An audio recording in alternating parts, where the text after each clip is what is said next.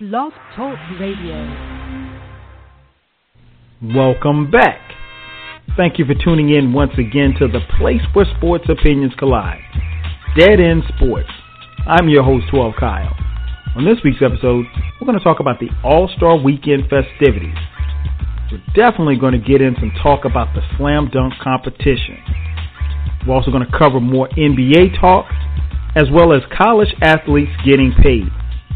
And we're also going to talk about the NCAA tournament because March Madness is right around the corner.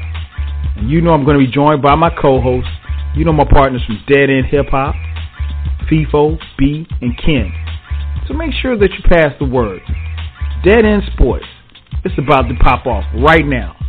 So tell a friend to tell a friend the boys are back on the air again. Without further ado, let's get it cracking.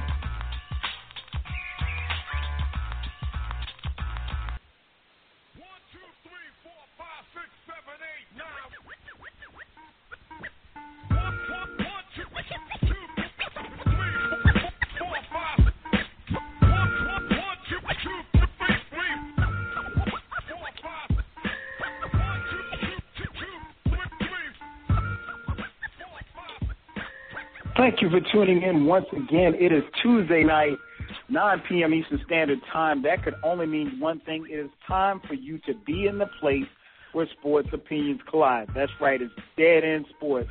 I'm your host, 12 Kyle. The phone number to call in, area code 646 478 0356. Again, the number 646 478 0356. This is an interactive show.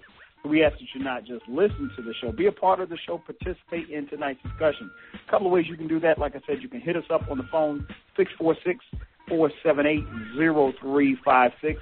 Uh, you can also hit us up in the chat room. Uh, the chat room is always open and interactive. Uh, I apologize because I'm doing we have some technical difficulties right now trying to open up the chat room, but I hope to get that open momentarily.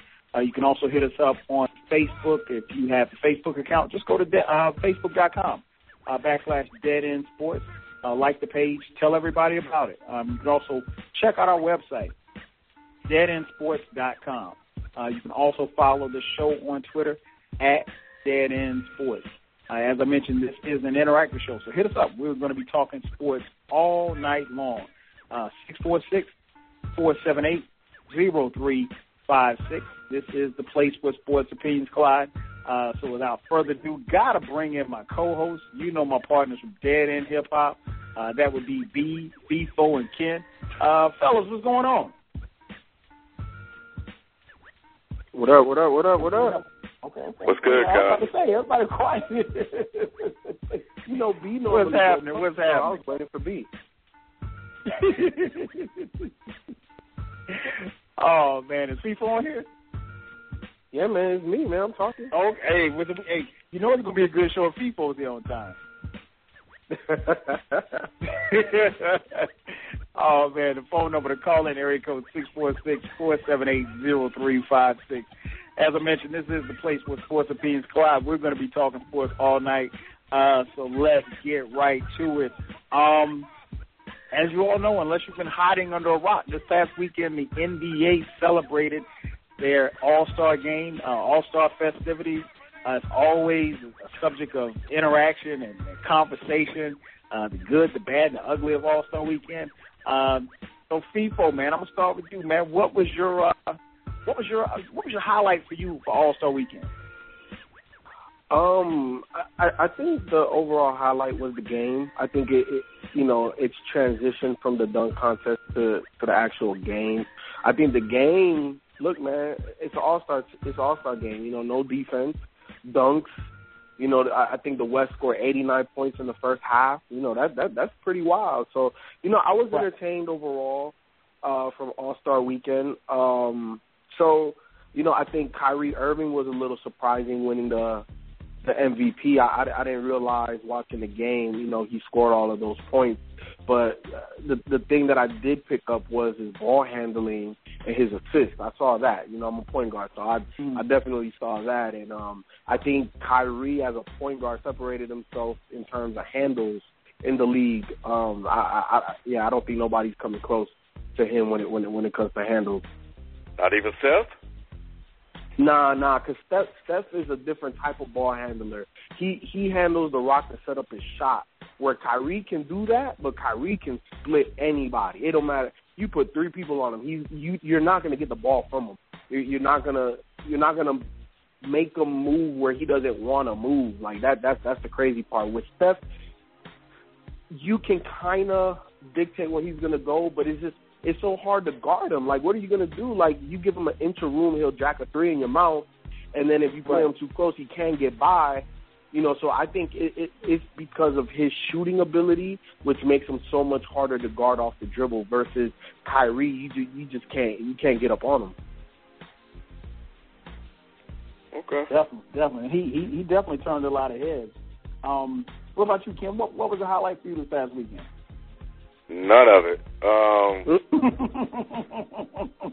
I, I I did watch it uh, just because I mean you know it's the All Star game. Unlike the Pro Bowl, at least you'll find something that's entertaining in, in some aspect of of the show. Whether it's going to be some highlight dunks or some some some alley, you know, some some dunks off the rim, and you, you're going to find something. They'd be like, "Ooh, that's kind of tight." Um, but again, I've been watching this for years, man, a lot of a lot of years, and you know, um, I, I'm just I'm I know what to expect, and at this point, you know, it's just it's it's just something you watch as a fan. You know what I'm saying? Like you don't mm-hmm. watch it to see um, like you know where the East and West you know really go head to head like they used to do um, back in the day. I mean, it was it was just different back then, and even the commentators they commented on that as well. You know, they um they noticed, you know, they they brought that up. But you know, it's not something I want to harp on. I mean, it is what it is. That's just this new age that we live in. Everybody want to see, you know, the long ball in in basketball. But um, if there was one thing that I did have to to pull out, I, I think I was more entertained about the three point shootout than anything. I okay. mean, I think Bradley Beal put on a, a pretty pretty good show, man. And other than a couple of cold spots here or there on a couple of racks, he probably could have put up 24. And I think I thought what Belinelli did was was um was outstanding. Um, so yeah, I think I I did find the three point shootout um, pretty interesting to watch. Um, I, I you know the dunk contest. I mean, it was what it was. I know we'll talk about that a little bit later. And um, and I do want to comment on the, the game itself. I mean, the first three quarters, you know, it was just it was just. I, I'll be frank, man. It was terrible because I'm sitting there watching these guys, man, I'm, and I'm all really they do dribble, dribble, dribble. Huh? I said, I'm surprised that you're going this way. I'm surprised yeah, that you're going and, this but, way. But, but here's the thing, man. Like, and here, here's what kind of annoyed me about the game. Like the fourth quarter, yeah, you know they're gonna turn it up it becomes a little bit interesting. But there there really was no drama. It really was no no What's nothing to really kind of pull me in. It was for three quarters. We're gonna run three quarters and much of the fourth. We're gonna run down here, pass, pass, pass, three pointer, pass, pass, pass, three pointer, and that's all they about? kept doing over and over again. Man, what game were you watching, Ken? I, I saw pass, They pass, set a pass, record for three-pointers, but- Ralph. What are you and, talking and about? I understand that, and I understand that, Ken. But I also saw pass, pass, pass, alley oop, windmill with the opposite hand. I, I saw a lot of that. I, I get Did that, you not- but wait, but wait, we've wait, seen that Ken, before, wait, though, Ken, dog. Like that's Ken, nothing wait, new. Ken. Wait, Ken. But I'm saying, okay, what else is there in basketball? Dribble, shoot, and dunk. What I'm Right. saying is that the, that the the amount of three pointers they took in this game now is almost a reflection of the NBA itself, where the But three point is, shot Ken. is what? But it is, Ken, the, the, the best players in the NBA right now, where the NBA has transitioned, is position, positionless basketball. Big men shoot threes now. Little guys shoot threes now. In between And guys that's what I'm saying now. is part of the problem. I have no problem with you guys expanding Why is that part of guys the expanding the range, but I don't want to. If, if I don't want to see a, a, a I don't want to see a three point All Star game, and that's what I got. That's what I saw. No. No, you you know what the problem is, Ken? Your bifocals is messed up. That that's, that's I don't contact. I don't contact. So I, well, it don't it don't matter. Whatever you use in a view, Uh, to, to, to, to clear up your old vision is messed up because what I saw was Blake Griffin, all of his points were dunks minus two jump shots. So what else do you want? You you got what these all stars do, what they do best. That's what you got. You got Chris Paul. As soon as you know what was interesting to me, as soon as Chris Paul got into the game, you saw how the tempo of the West team changed versus right, Steph right. Curry I thought had I in the point guard position. I peeped that too. You know what I'm saying? So CP came in and did what he did, which is being a true point guard, setting everybody up, displaying handles, and passing. How many off the backboard passes did he have? And he had one to himself. He had one to himself. So But everybody we see that all the time, Ralph. What I did not What- like so was what- the what- increase so in three want? pointers that was taken. But Like, I, you know what? In all honesty, give me more dunks. Give me more fast. You know, but every time I, I mean, these guys would check. Fucking Dwight Howard took a three pointer. You know what I'm saying? Like, come on, guys. too. But Ken, Shaq is taking a three-pointer too. This is a game where they get to do that. Hibbert took a three-pointer. Big men traditionally go into the All-Star game and do things that they don't do in normal games. So honestly, I think your opinion is completely way off base because mainly everybody in the NBA shoots three-pointers nowadays, and you have to you have to almost expect that. You, you you have to expect that. There's going to be more threes, but you can't say that there was less dunks. Uh, LeBron was LeBron showed ball handling, passing, dunking. He showed everything that makes him LeBron. Kevin Durant showed everything that makes him Kevin Durant. Did you miss the alley oop that Stephen Curry threw off of the inbound on the baseline? Where he I in probably like wasn't watching that. All I know is that I saw Okay, well, Kevin, you know Kevin? Durant would do a couple of crossovers. Then next thing you know, Kevin Durant took 17 three pointers. 17, Ralph. 17, dog. He made six. Come on, man. They set an. NBA record in three pointers for the All Star game. So how Man, am I off base? You're off base because the flow of the game is about shooting, is getting open shots. And this is an all star game. Half the shots he shot, they they weren't open. He was just jacking threes in front of LeBron Okay. because he's still trying to prove something. He's like Kanye West to, the Jay Z right now. That's who KD is. All. I'm saying is, and and all I'm saying is this: when I'm watching, when I was watching the game, I just saw them playing mainly on the perimeter, and the stats the stats back me up. They set a record for three point attempts in the game. Carmelo set a record. He broke the record. Actually, yeah, he set a record himself. So what I'm saying is that there were, for me, it was less enjoyable because they weren't really doing anything. They just passing the ball around the perimeter, and next thing you know, somebody's throwing up a three point shot. Other than when it was a fast break opportunity. Of course, you're gonna get dunks then. Of course, you're gonna see You- you- alley oops then. You know what? But that's a given. This is what I propose. Next year, during all, basketball All Star Weekend, me, you, Kyle, and B need to watch the game together because I need to see what you're seeing because Oh, no we're not doubt. seeing the No same damn doubt. thing. All right, I'm down.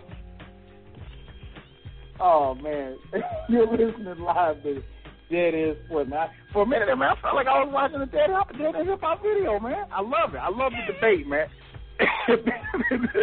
B, man, what what was your highlight for All Star Weekend? Maybe me and you could argue about something.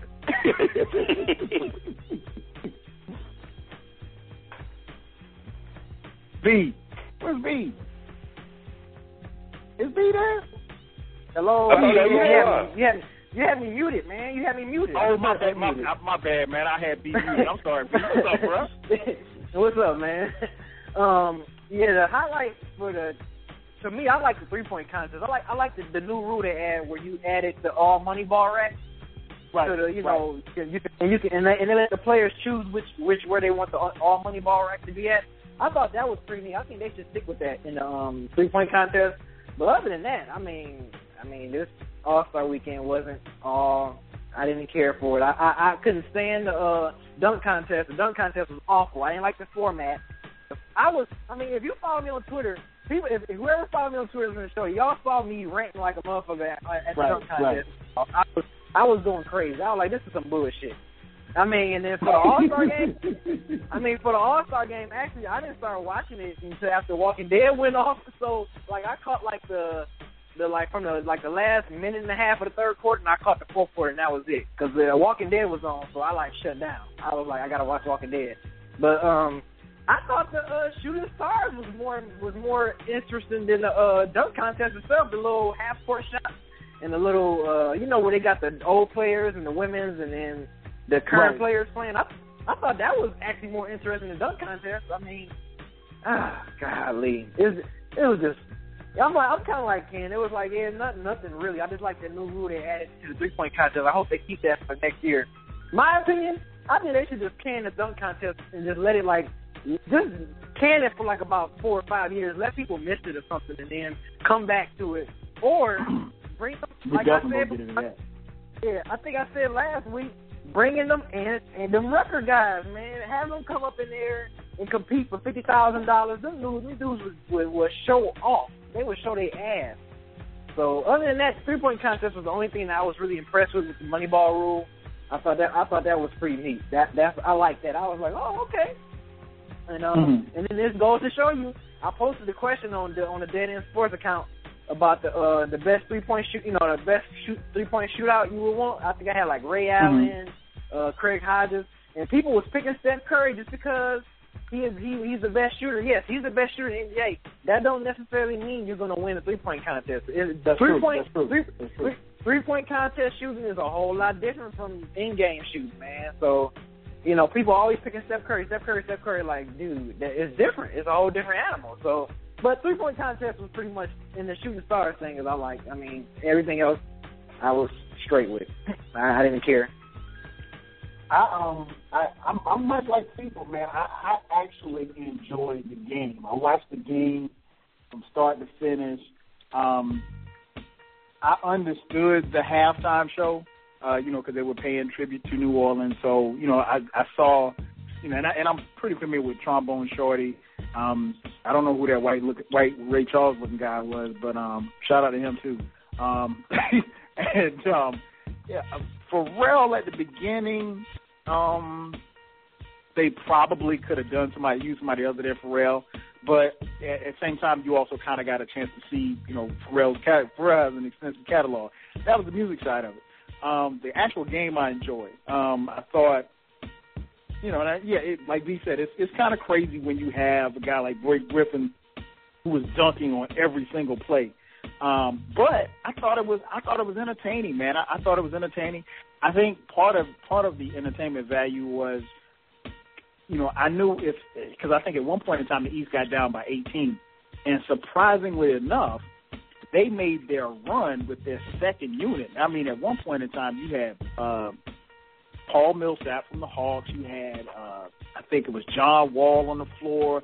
I mean, you had. I mean, these guys are all stars, but not like your. It wasn't LeBron. It wasn't Carmelo. Those guys. It was. It was actually the bench that led that brought them back, which I thought was surprising because at the time, uh, Durant and those guys were still in for the West. Um, I picked the West to win, but um, I think the game man, actually stood out to me. You know, especially coming down the stretch when the game was close. Uh, you saw the East pull away. Uh, much like people, man, man. Big shout out to Kyrie Irving, man. I, he's a guy who I thought a couple of years ago would be in an All Star game, and you know, obviously he's made a few All Star games, but to see him take his game to this level, like like people say, ball handling. I mean, he dropped. I mean, and it's not it's not necessarily hard. I mean, excuse me, easy. He dropped 15 in the fourth quarter. I mean, 15 in the fourth quarter on any level is is dope, but to do it against the best of the best, and they were actually playing defense in the fourth quarter says a lot about Kyrie and where his game is and he's one of the best point guards in the league.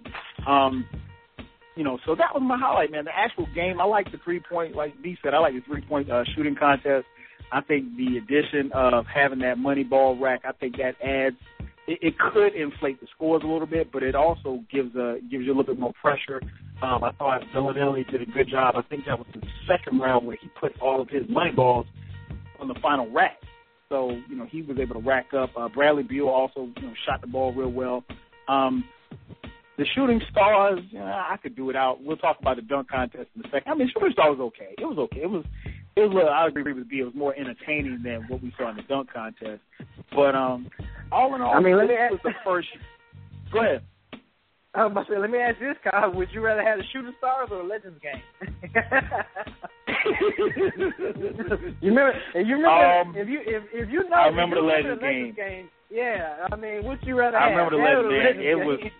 It was, you know what? We probably need to stick with shooting stars because man, it was Thank you had cats like. Dr. J and and and and, and, and uh, Oscar Robinson. Them cats were pulling hamstrings out there. They was falling. Everything, man. Yeah, I mean, yeah. yeah. So it's just uh, you just can't um you, you can't have that. But uh, overall, man, I thought it. Was, uh, that's why I said I was surprised at Ken's because we all were on Twitter at the time. And I was surprised at Ken's reaction. So Ken, just so I'm clear, you didn't like anything that had to do with the All Star game, with the actual game. Um, no, nah, man. I mean, it's it's it's a typical. It was a typical All Star weekend. You know, nothing nothing really blew me away. Everything was was what it was. You know, and and you know, I and I had low expectations, and I don't think they did anything to to overcome those.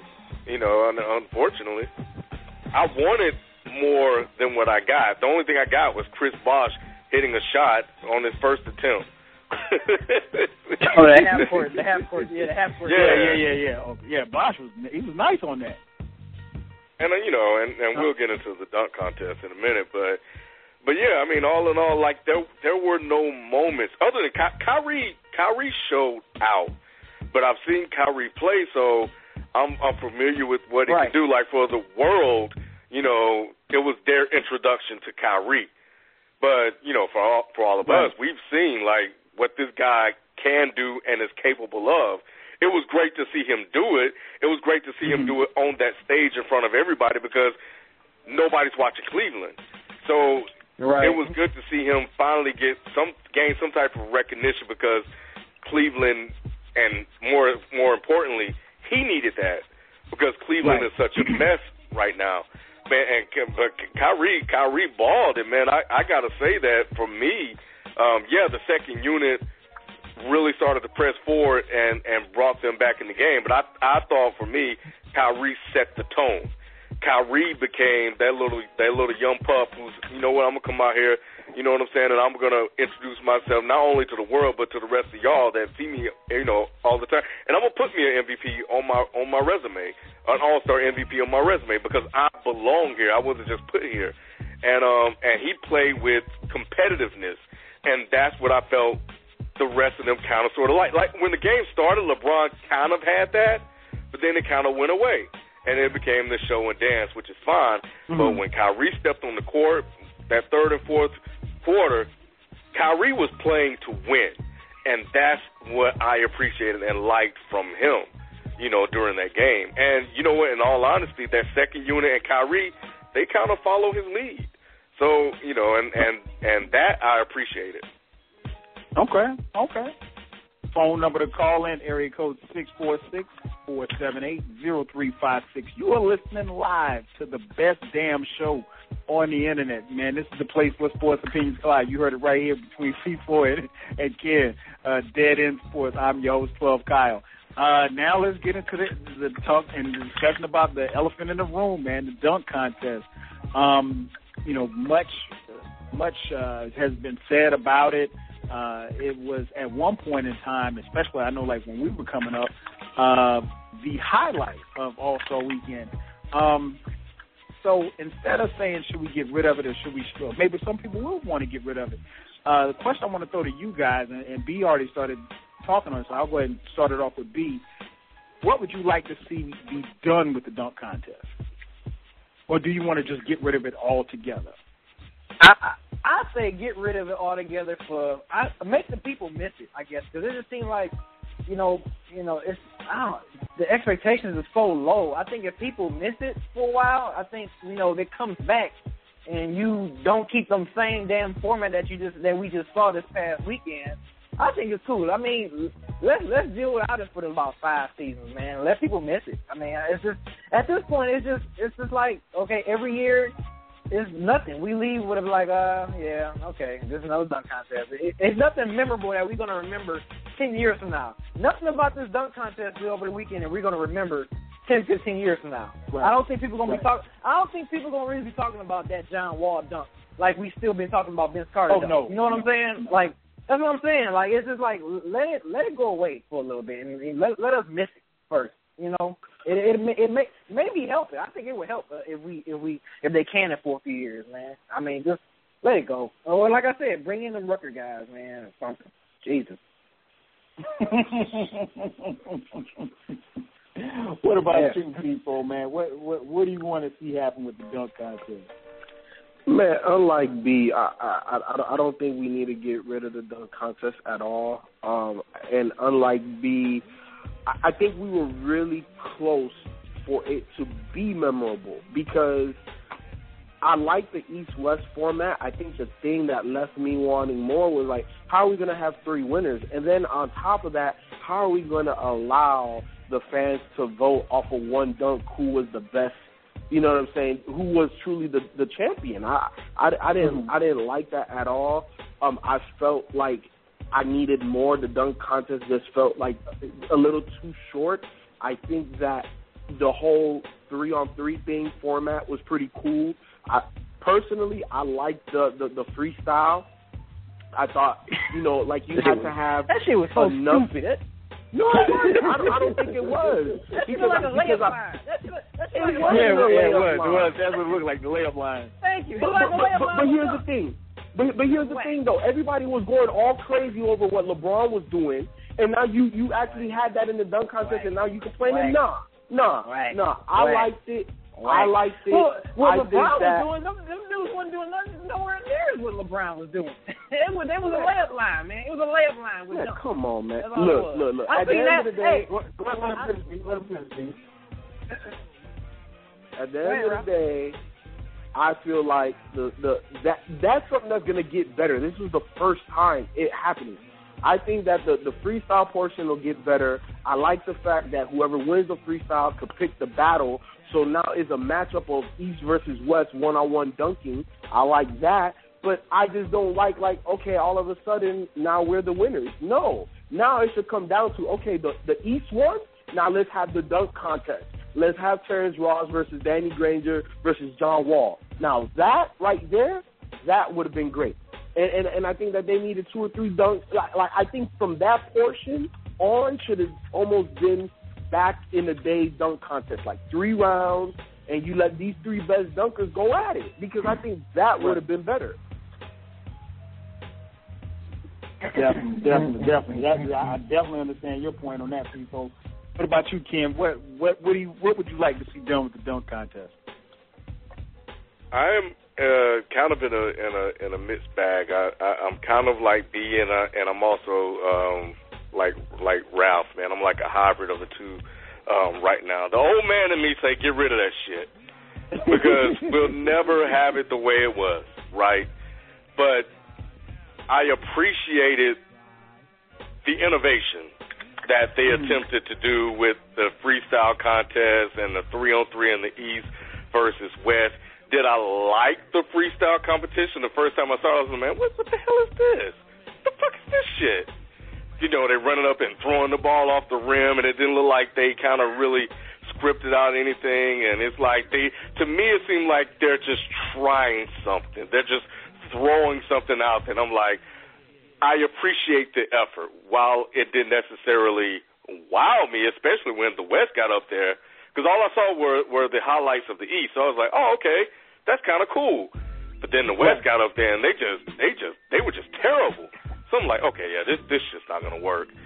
And um, so I was like, okay, that's kind of whack. So then they went to the, I guess, the East versus West individual battles where you know it's almost like a a, a, a battle between you know I guess contestants. And I thought that that was okay. It was more of like the original dunk format. And um and I thought McLemore's I no yeah yeah Ben McLemore's wait wait is Macklemore Yeah, yeah. But yeah, yeah, you said it right. Yeah, You said I it keep right. thinking about the rapper when I say it. It's kind of throwing me off. but um, you know, but yeah. So when he came out there, you know, I thought the props was a little funny, but it's kind of very gimmicky. I think we've seen enough of the gimmicks over the last few years that we're kind of tired of them at this point. At least I am. So, but I still thought it was kind of cool that he dunked over Shaq. It didn't take him a lot of t- a attempts. I think it would have took him two or three attempts. So props on that. And I think he got up, and and you know I thought that that was kind of cute, and you know the whole thing. But you know I got to say that I thought Paul George dunk was was really good. But um, yeah. but I give props to John Wall mainly because he did it on the first go round, and I thought that that was impressive because typically, you know, they get up there and they they continue to try to dunk it until, you know, it, it goes in, and then just like that, it was over, and just like everybody else, I was like, what the fuck just happened? You know, I'm looking at him like, this is absolutely terrible. You throw a bunch of ideas in the pot, you you you whiteboard it out, you come out and you say that, hey guys, when the last three two guys are done, we're gonna end the whole thing and leave people wanting. That's not how you do it. We right. want winners. We don't. I don't need you to leave it up to the fans to do this, that, or the other. I appreciate you trying to do the the whole engagement and engaging the fans and using social media, whatever. I, that, yeah, it's cute, but we don't need all that. We need a winner. We need a winner. We don't need the East winning and three winners. We need one winner. The NBA dunk contest is a battle of individuals. And you get out there and you find your opponent, whether it's five of them or whether it's, it's one, and you take them out. That's what it is. I don't need everybody skipping off, you know, holding hands. Uh, happy because they won together as a team. Yeah, we need team, whatever, fine, forget all that. But this is about competition, and this is the problem with these this younger generation now because everybody want to band together and be friends. I need for you to go out there and kill somebody. I need you to go out there and want to win and defeat you. I don't need you you, you chopping it up with Kevin Durant after the NBA season and y'all be buddy buddies and all this. No, he is your enemy. Kill him. What what what, what does Larry Bird say when he go out when he step on the court, beef? Hey, Three point contest. Come in second. Who, who's going to be? Who's ready to come in second? Who's ready right. That's what we need. If you want to have team unity and all this other stuff, do the little skills competition. Do the little all star thing or whatever. That's fine. But dunk contest and three point contest are a battle of individuals, and that's it. So get rid of it, man. They just need to go back to the bo- to the drawing board because these guys yep. have no nothing original. Yep. And I'm tired of it. Ken, B, Feefo, man, I try my best not to sound like the old guy in the room, even when I am the old guy in the room. Um, you know, man, I, I think it's and and like I said, I really, really try. I, yeah, I wax poetic a lot about stuff when I grew up and how it was, and but part of that is to you know to educate people. Some sometimes we you know especially we, we're really heavy in social media. I was talking to this one guy that follows me, and I follow him, and it and it didn't dawn on me, but he's 19 years old, and you know so I kind of understood when he told me he was 19. I kind of understood why he was saying some of the stuff he was saying. So me being 41, I had to kind of hit him a little bit. That being said, no, I don't expect the I don't expect the dunk contest to look like it did back in '88. I don't. Um, but if you're going to have these athletes, some of the world's and, and, and to be honest, I think this may have been one of the best fields as far as dunkers that we've had in, in the last few years. But like you said, Kim, when, it was over, I really didn't know it was over until I saw them standing at the podium with with uh, with Nick Cannon. Yep who, by the way, looked yep. like a clown at the All Star game. I mean, I, I really don't understand the purpose of Nick Cannon, but I mean, it is what it is. Um, but yeah, I was like, damn, it's over. And then it's like, then I realized, then I tweeted out, I said, well, the dunk contest was won by a team, I think, because I because at that point I still wasn't even sure who had won. And you know, like B said, there, there wasn't anything memorable memorable about it. I mean, great, phenomenal dunk by John Wall. I, I loved his dunk. Um, I loved the dunk that Paul George did. I thought you know McLemore had a good dunk. You know there were a couple a couple of highlight dunks. Not you know not dunks from um, you know nobody took off on the free throw line, but realistically, I don't know if we're necessarily going to see a dunk that we haven't seen before. That being said, while I agree with B, I would love to have some of these AND1 mixtape or you know Rucker Park dudes who you know doing a 720 type dunk, something you've never seen in a dunk contest outside of the hood. I would love to see that, but realistically, it's not going to happen because you can't have Paul George competing against a guy like that because it makes Paul George look bad. You know, so now they're looking at him like, okay, well, why are we having you in a dunk contest and you're supposed to be the professional? Um, I, I, I'm with B. I think you just have to the way that it it can't stay at this format the way that it is.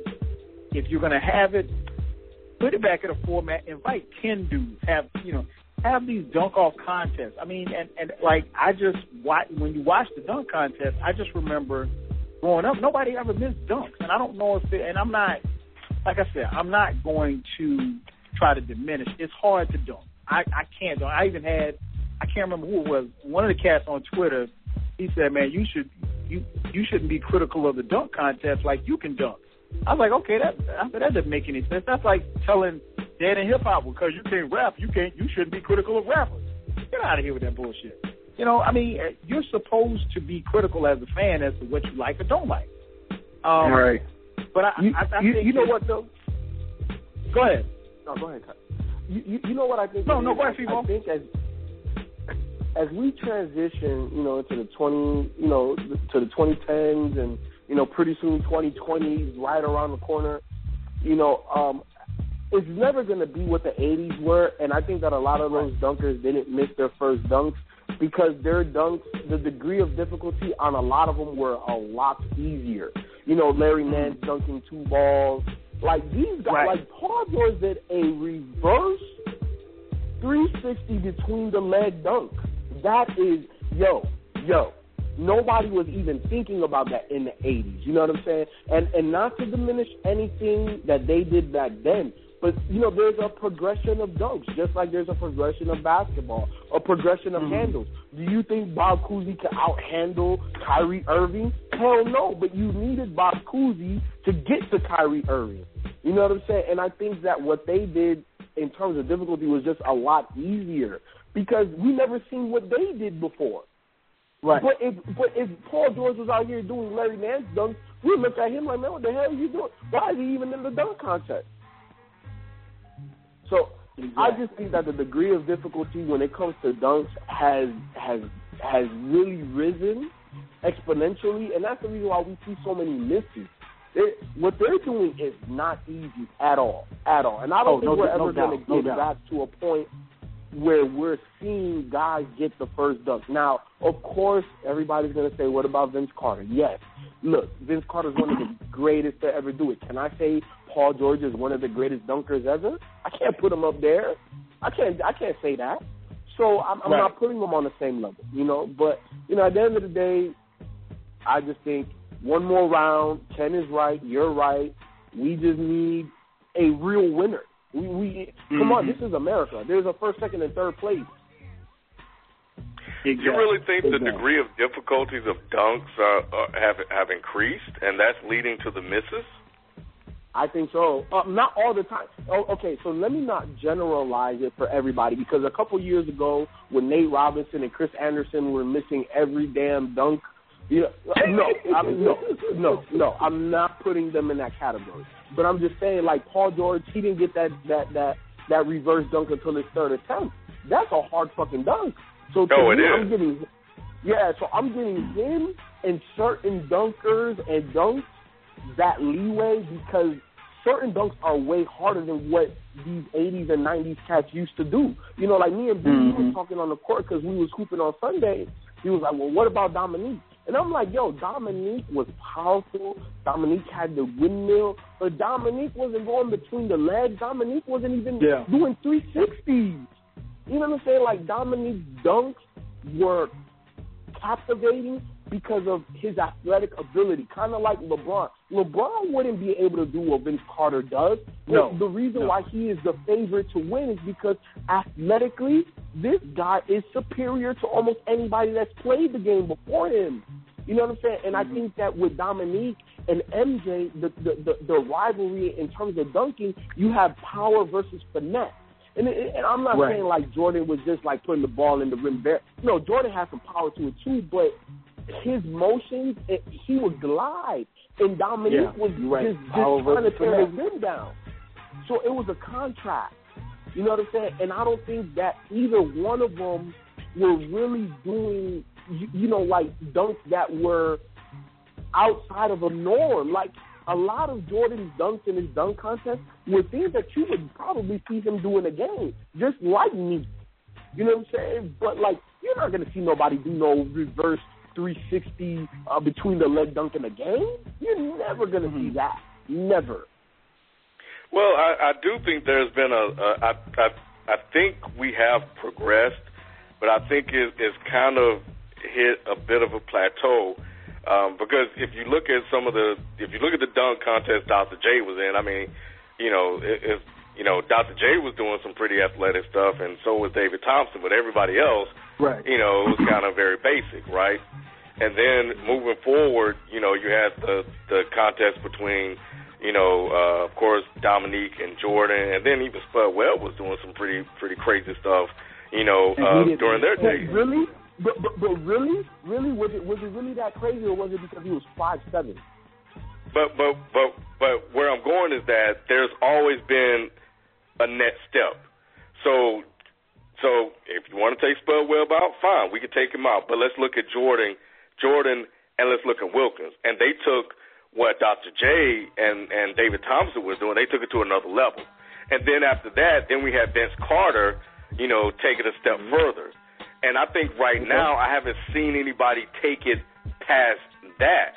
You know, the, right. you know, and and I think that's where we're we're kind of leveling out. Now, what Paul George did was great, but between the dunk, between the leg dunks, we've seen that before, right? So it's not like he came with anything original and new.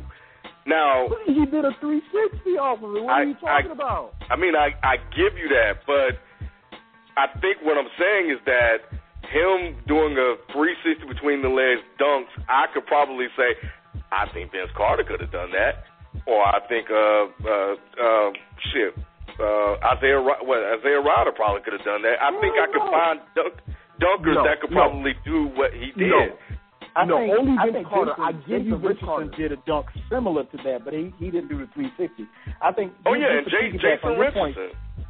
just to piggyback on your, and, and I think that was right around the time when Jason Richardson started when he when he defended his title. I think that's when the degree of difficulty kind of took it to the next level. I think just to piggyback on your point, Ken, I think it, it's I, I I I don't discredit guys for trying to be creative, but I, I I'll never forget Jordan it in '88, and they wanted Jordan to come back and, and you know defend his crown. And he said, "Well, I'm not." He said, "I'm not getting in the dunk contest anymore." He said, and they asked him why. He told them straight up. He had a straight face.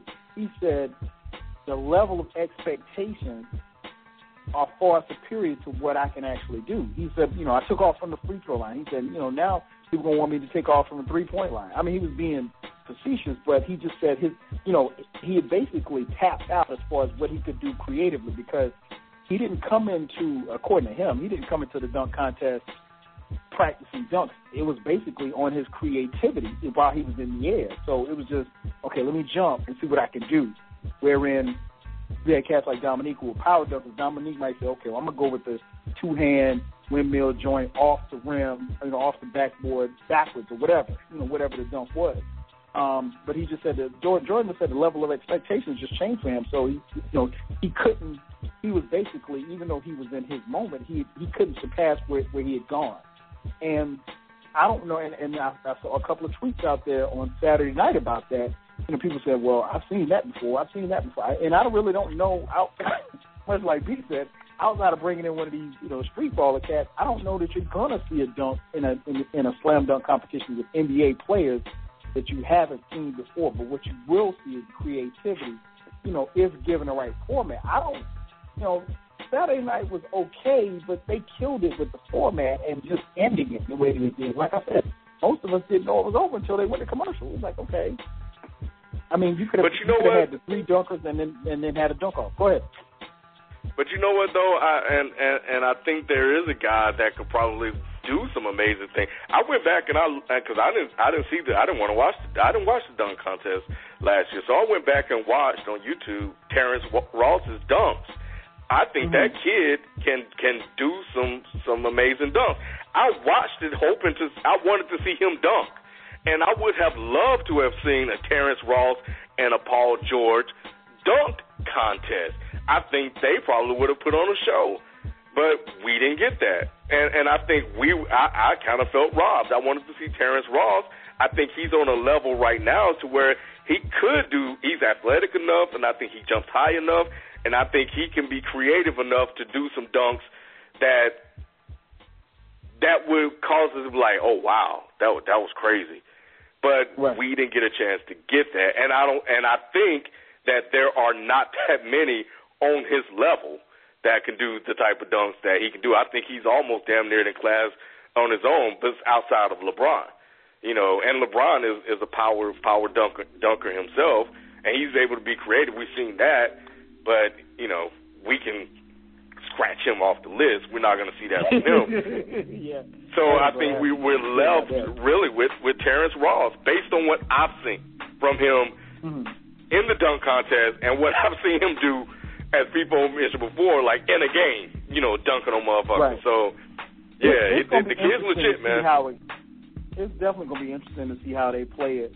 Um, I, I was, I was kind of, oh, I, I hate to use the word bothered, but I was kind of bothered by even after the dunk contest was over. You know, people like Kenny, and I understand Kenny Smith and those guys on TV saying the dunk contest, and I think B had a, a great tweet. B said you said the dunk contest is back. Back from what? I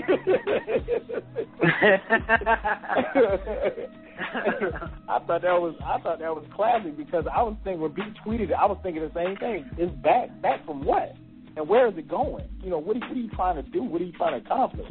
But it's going to be interesting to see how how it plays out going forward because, you know, I'm pretty sure they did pretty good numbers because I think people were interested in the in the guys that were dunking. But you know, you can't you can't show me shit and tell me it's sugar. I'm sorry. It's just you know, we'll see. We'll see next year. Um, phone number to call in six four six four seven eight zero three five six. You are listening to Dead End Sports. I am your host, Twelve Kyle. Definitely joined by my co-host. You know my boys from Dead End Hip Hop, MB and Feefo. Hit us up six four six four seven eight zero three five six. The place where sports opinions fly. Um, wanted to actually just something just popped in my head. I wanted to get your take on it. Just we talking about Twitter and All Star Game, and I, I had to throw out, I had to get this question out there to you. I didn't even email it to you guys. Um, your boy Drake. B, what, what was your take on Drake being at the All Star Game? Because eh, every time Drake popped up on, you know, either either on the court or on the TV screen, you know, you check Twitter and it's just a bunch of Drake. What What's your thoughts on Drake being actually involved in the dunk contest this year and his presence at the All Star game? I mean, the way he, I mean, you know, the way he was looking and stuff, he, he was just looking so goofy. It was just like, dude, stop acting like, like all these dudes are just like, you just known these dudes for like twenty, twenty-five years, man. Like they just your bestest friends. Like he was just, he was just acting so goofy-ish. I thought, I'm like, man, stop, stop acting like that. You look right. so lame out there doing that. You know what I'm saying? Like just the way he was acting. Man. I'm like, you just you just like you just you just begging for a best friend or something, man. Like stop it. I mean, you know, I, I, I you know what? I understand if you out, you know, at the All Star game having a good time and stuff like that, but like be coming all out in the court and just acting like, oh, just stop it. You just look so goofy, as dude. Stop it. What What about you, people? What, what was your take on Drake's presence at the All Star game, All Star festivities weekend? Uh, you know, it was, you know, any other entertainer. You know, I thought it was pretty dope that Terrence Ross brought him out. You know what I'm saying? Um, he is the number one uh, person from Toronto, the most famous person from Toronto. So you know, shit, I, I didn't see nothing wrong with it. I thought it was cool. You know, they all had goofy-ish moments, but it's because damn near every rapper wants to be a ball player and every ball player wants to be right. a rapper. So there you, know, go. there's just there you go. mutual ad- admiration there between the two. You know, like look at how Nelly was acting once uh, Bradley Beal uh, tied up. You know what I'm saying? Like he was Right. spinning uh, shit. It was crazy, but you know, it it is what it is. Um, I I, I had no problems. You know, I, I was actually I thought it was pretty cool, and I liked the jersey. I, and, and I wasn't 100 percent sure, but the jersey, the T-shirt jersey he was rocking said Boss instead of Ross, didn't it? I, you know, I, I didn't even pay attention to it. I was kind of taken aback by that goofy looking hat he had on, and why he had his hat on backwards during the during the national anthem. Maybe he didn't know he was supposed to take it off, but you know, I don't know. I, Or maybe I, they I don't do that in not to. They don't. Oh, they don't. Okay, okay. I, oh, I'm saying maybe. I thought that was I'm saying maybe. I don't know. I, I thought it was interesting, and and and I I understand, and it didn't really dawn on me until I went back to um, some stuff that we posted. I want to say maybe about a month and a half ago on the Dead End Sports uh, website. Make sure you check out our website, deadendsports.com. Um, Drake is like the official ambassador for the All Star game that's coming to Toronto. I want to say it's coming to Toronto either next year or the year after next. Um, so he's heavily involved in that. So I'm pretty sure he's gonna. And I don't know if it was part of. I, I thought it was good that Terrence Ross brought him out there, but I don't know. It's just you know you you just it's never hit or miss with Drake. It's it's always somewhere in in the middle. You know, as far as the reaction, I just thought you know he looked goofy, but you know much like he, he just had a, it was just a crazy reaction on Twitter every time he popped up on the screen. But what about you, Ken? What, what were your thoughts on Drake at, at All Star this weekend? Man, sit your ass down. you know, that, that's that's really like I, I'm on record. I remember when when Drake first popped, "So Far Gone," and and he was just everywhere, falling down, right. and and all kind of shit, breaking his leg, and whatever happened to him. And I'm like, just sit down for a minute. Just sit the hell down, man. Nobody want to see you this damn much, you know. So when he came out, it made sense because Terrence Ross is his boy. So I got it immediately. Oh, that's that's his boy. I, I can see that. But like B said, like you said, and you know, I think everybody said, it's like his, his it, it's the way he carried himself, his look, and it's almost like he he. It's like he walked out and he was like, "Oh, I'm Drake," you know what I'm saying? And like everybody's gonna go crazy, and you know it's gonna take this whole to another level. And then Terrence Ross couldn't even get the damn dunk. You know, and that just made it even worse. So now he has to stand out here in front of all these people and try to make himself look cooler than what he actually is. You know, and then on top of that, he gonna go sit his ass down with Paul George, John Wall, and Terrence Ross. Go sit your ass down, Drake. Go in the stands with everybody else. Why in the hell are you still out there? It's it, you know, it's just like you you made your point. You came out there. You were the prop. I don't think I saw Shaq out there anymore. I think Shaq did his part, and Shaq took his big ass and lumbered off the damn yeah. court. Go sit your ass down, Drake. You don't need to be out there. We got it. Why are you still out there, dog? Like you're oh, only bringing unnecessary attention to yourself, man. And and and it bothers you, and you don't need this. Quit trying to be the cool kid. You know, like people said. I think that's what it is. I think I, you hit the nail right there. I think that's what it is. He just he try he appears to try to be the cool kid, and for people outside of hip hop circles that don't really know him, particularly corporate America that may just be getting on to who Drake is, you know, they probably think he's the coolest. You know what I'm saying?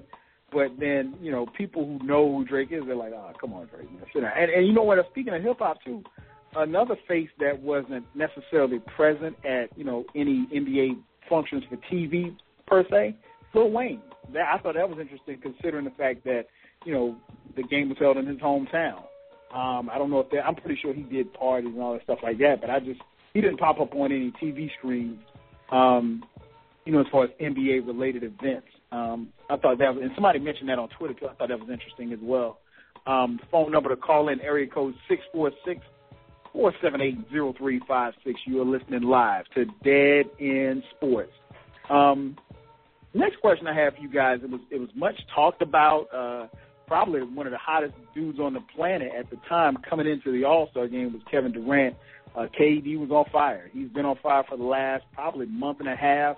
Um, in many circles, people feel like he has surpassed LeBron as far as uh, in the MVP race. I think it's probably a three man race right now: LeBron, uh, KD, and Paul George. Um, so Paul I'll George. ask has Kevin Durant? Yeah, Paul George. Yeah, Paul. I think Paul George is still in the mix. Um, Shit. People, I'll ask you: Has Kevin Durant surpassed LeBron as the best offensive force in the NBA? Scoring wise, uh, but but but that's about it. You know what I'm saying? Um, Okay. I think that KD as a scorer, I don't I don't think I've seen anybody be as unguardable as him since MJ. Just scoring wise. Now, what Mm-hmm. LeBron does, LeBron, I always call him, he's a Swiss Army knife of basketball. He does everything. He can defend. He he scores the basketball. He's your point guard. He's everything on the court. Now, as a as a scorer, oh yeah, Dur- Durant hands down because LeBron can't even guard this man. I I think I think uh, Dur- Durant showed it a couple times, and you know even Steve Kerr made uh, a, a point to point out when KD hit a step back three on LeBron. You know LeBron full extension, he was like almost two feet away from Kevin Durant's release, and we're talking right. Arguably the best that. perimeter defender in the NBA right now. So if he can't guard him, can't nobody guard him. hmm But I do think What he about is the MVP uh, though. Okay, okay. So you, you're giving him an MVP vote right now. hmm Okay. What about you, B? Uh, has has Durant surpassed LeBron as the best offensive force in the NBA right now? Uh, ah, man, that's kind of a good question. I think, I mean, my only knock on Durant's game really is is his ability to post. I mean, at least LeBron is starting to do that more, which make him unstoppable force. I think. But um, just from a jump shoot, yeah, just from a jump shooting, yeah, I would say yeah. I mean, if now Durant started get working on his post game more, and you know, with his lanky, you know, all long arms and stuff, then yeah, ah, it's so because LeBron is just so freaking. He's a freak of nature, man. It's like when when that dude goes to the hole, he's just so strong and powerful, man. I mean, KD don't possess that yet, but oh man, it's almost like neck and neck for me. And I can't really say who is more of a if he surpassed him really yet. I mean, he's a better shooter, yeah, but I mean, I think I still think uh, LeBron when it comes to slashing and getting to the basket, I think LeBron is better at that. Like I said, LeBron is finally starting to post more, which is he and he knows he's unstoppable, and you know he's he's good at that. So I, I don't know. I, I can't really say not yet, not just yet. They they neck and neck though. They like right tied right now. Okay. So you you, you gave us a political answer. Yeah, I yeah, 'cause I can't yeah, I can't really say who is like is he surpassed him. I, no, but he getting there. Okay. All right.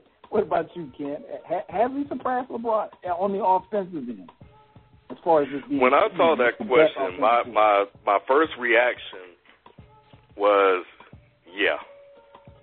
Um, but I think I'm just caught up in the moment um, of just everything that that that KD is doing and has been doing. Um, because I think we have to. Um, it, well, if we're comparing KD to LeBron, I, you know, I, okay, fine. I, I don't think so. Now that I, ha- I- I've really had a chance to really sit sit on this for a minute. Uh, jump shot shooter, yeah, he can he can get his shot. He can step back and shoot from anywhere on the court. But I, LeBron has improved that uh, tr- uh, tremendously as well. You know, he, He's not he, KD.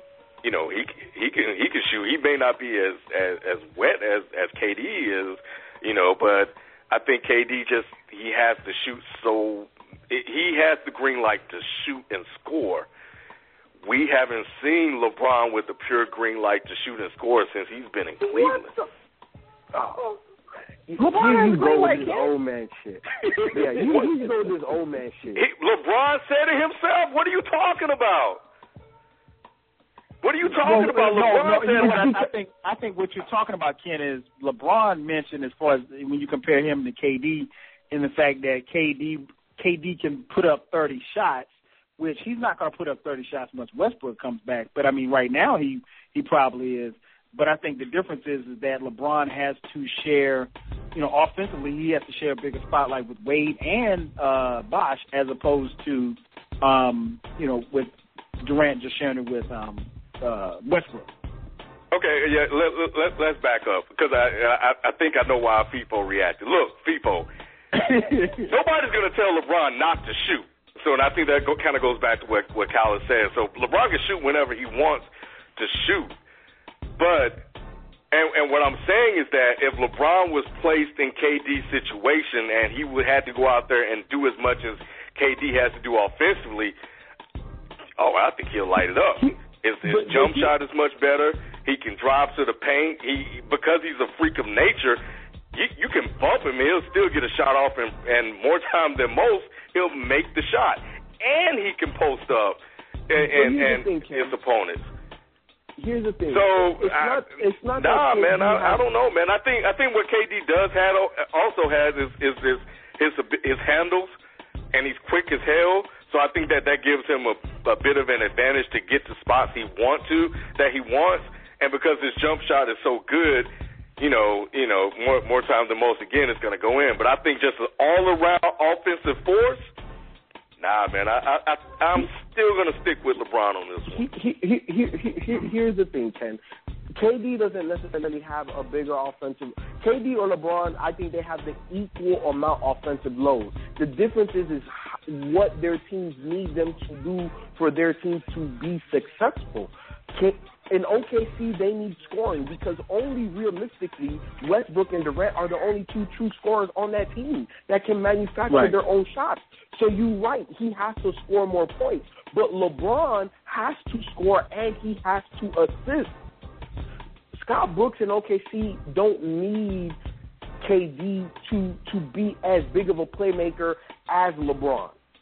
But what LeBron doesn't score, he makes up with assists. So their offensive load is exactly the same, in my opinion. Now, when we're talking about stopping a player, right? The scenario that goes in my head is one on one, half court, I gotta stop you. Now, to me, it is more difficult to stop KD in that aspect. Now, we're talking full court. Of course, LeBron. LeBron will get the, the, the rebound. He's going to go. He's a freight train. KD can do the same thing. But, you know, I'd rather take a charge from KD and get dunked on than, than, than, than, take one from LeBron. And, and I know I'm not the only person that, that, that feels that way. But when we're talking about a half court offense, one on one, I'm on the island, no pick and roll, no nothing. I'm not stopping KD, dog. KD right now, it's like MJ. There was nothing that you can do to stop this guy from shooting 50%. Now, LeBron, physically, that is the difference. He is more physical than KD. But outside of mm-hmm. that, man, yo, KD as a scorer, as a scorer, not a complete basketball player, as a scorer, offensively, is is is. I haven't seen a guy since MJ that that's doing what he can do.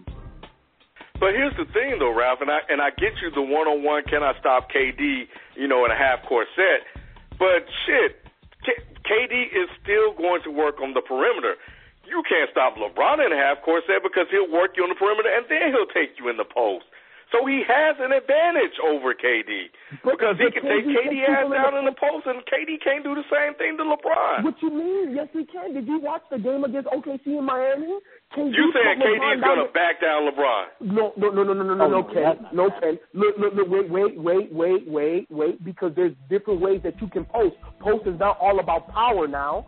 Dirk Nowitzki has a post game and he don't back nobody down. Post is not just about power. Of course, B, KD has a overpower post game? Yes, he does. He has the Dirk post game, the one foot fadeaway, the the the the, the, the regular No. fadeaway. He has a post game. No, this is he don't- different. Uh, he don't got a not like when I think of post game, I think of like Carmelo, like post game. Like he don't got Durant don't got that. He don't got that. Because he doesn't I have think power. Durant's gonna he have. yeah, a I think. Durant's really going to have to gain more weight to really be able to. Yeah, I'm bang, not, I'm not to, gonna like, not really be bang effective. like He, yeah, to really bang. You know, because Durant, what he's seven feet, but he like he weigh like fifty seven pounds.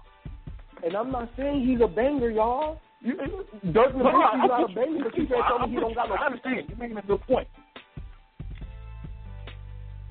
I'm, I'm I don't know. I'm thinking when I think post game, I, I remember Jordan and Kobe. They they were down there, they were banging, and they could do the Nowitzki stuff too. Like I, I just I just know that they had more offensive repertoire in, in their game when it came comes to being in the post. Can KD can, can. KD turn his back to somebody and and and turn around and use those long arms to get off a shot? Yeah, he can do that. But Okay, I don't okay, think he has look, a full look, full look. fle- fleshed out post game like no, that. he doesn't, and that's the scary part. Because look at how many years before LeBron has really gotten comfortable in the post. KD's already displaying. When I go down here, no, I don't have the whole offensive repertoire, but I got two or three moves that you can't stop. And as the years progress, you gotta. How old is KD? KD is like 25, man, 26. Come on, he has time. He has time, and where oh, I'm, he is I'm right not, now, I'm not saying he's never gonna get it. I'm not saying he's never gonna get it. I mean, Right. yeah, he, he, like you said, he's still he's still young. He's gonna have time to develop. I'm not I'm not saying he's never gonna get it. Yeah, if he gets it, uh, cancel Christmas. It's a wrap. It, it's like a wrap because, like you said, you you six eleven with a seven foot four, seven foot five wingspan, and, and you decide you want to go down in the paint and bang. All you gotta do is turn around. You can do some damn Kareem shit, and you unguardable. You unguardable. Kareem Abdul-Jabbar shit, man. You unguardable. So yeah, I get you, people. I mean, yeah. Once he he's still developing. Once he gets it, it's it's a wrap. And you know, like you said, gain a little bit more meat, and he start banging more, and still having that that quickness that he got in the wing, the crossover and pull up for the three. It's a wrap. Oh yeah, he'd be he'd be probably one of the most one of the most unguardable players I've ever seen if he if he developed those. I, I think he already is though. I, I like I've watched a lot of basketball. I watched a lot of basketball in my life, and and up to this point, I I, I don't think I've ever seen physically a player like him, and I, I don't I don't think that since MJ I've seen a guy that you just you, there's nothing you could you could double team you just cannot affect him.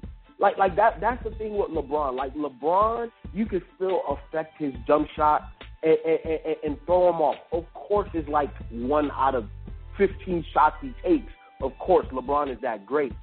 But with MJ, I rarely saw anybody get in his grill and, and make him do things that he didn't want to do. And I think even over MJ, just because of the physical difference, I haven't seen anybody ever. It's almost like Dirk. You know, like like way back, ESPN had a one-on-one challenge, and um, I, I think one of the matchups was like Dirk versus MJ, and I'm like, you know what, real real real talk. That's a real interesting matchup because obviously MJ can't guard a seven footer in the post, Right. And, and, and the way that Dirk releases the rock, you, you're not going to affect them at all. And that's kind of like KD, just because of his physical prowess. I don't know if I've ever seen somebody outside of maybe Dirk and and possibly MJ, but you know MJ had guys that got into into him nights here, nights there. You know, like like one of my favorite stories, Jerry Stackhouse said that he was the best uh, uh, North Carolina Tar Heel to ever come out, and they played the Bulls on a back to back, and and and Jordan gave it to him. He, hey, hey, I'm MJ, you know, and, and but Gerald Wilkins. You know, I've seen Gerald Wilkins get into MJ and bother him and fluster him here and there. And of course, LeBron has done that to KD, but this year, I haven't seen anybody since MJ do what KD's doing, man. But you know what? I, I still think, for me, I still think LeBron can even turn it up a notch. I I I, I don't think we've seen, you know, Oh no, the not, not full LeBron. Yeah, this think he's season just yet. the right now. Nah. You know, and, and and and that's the scary thing. He's still putting up these numbers, and he's playing seemingly at at half speed. But let me ask you this, people, because I know we- this is a KD versus LeBron um, discussion. Mhm. But last year, prior to Kevin Durant, you know, gaining the world's attention, everybody was saying Melo was that guy in the league, the most uh, prolific scorer in the NBA. So, how does KD compare to Melo? Because Melo was the guy last year that nobody could stop. So, Well- how do they compare this year versus? Well, how do they compare now? Yeah, well, here's the thing for me with Melo and KD and LeBron. I've always said I think Melo is the most versatile scorer because he can do everything that KD does. He can do offensively, um, scoring wise. He can do what LeBron does. Uh, but all, but KD can't. KD's more of a perimeter guy, and, and, and Melo can do it everywhere. He could take a big guy down low and bang him. You know what I'm saying? Like they play in Memphis right now, and he's been guarding Marc Gasol. You know what I'm saying? Like like he's a physical banger, and even let LeBron tell it. He said that the two guys that's hardest for him to guard, and we know how big and strong LeBron is. He says KD and Melo, and Melo because mm-hmm. he's a bull down there, and he can take you Yeah. out, and he has a first step, and he got a mid range, and he got a three pointer, and he got handle. He has everything that, that that you could want out of a scorer, but he's not six six ten, six eleven with a seven four wingspan. You can't teach that. You can't teach that. So, so KD is a better scorer than Melo. Yes, but Melo is a more versatile scorer because he could do it in more ways, more effectively, more ways. But oh, you playing you word games, Ralph? I'm not playing word games, man. Not playing it's either yes games. or no, man. What do you mean? he mean? either is or he isn't. And and and, and I will scorer. argue that if Melo can do it in more ways than KD, why is Melo a better scorer than KD? Because, That's essentially because what you're saying.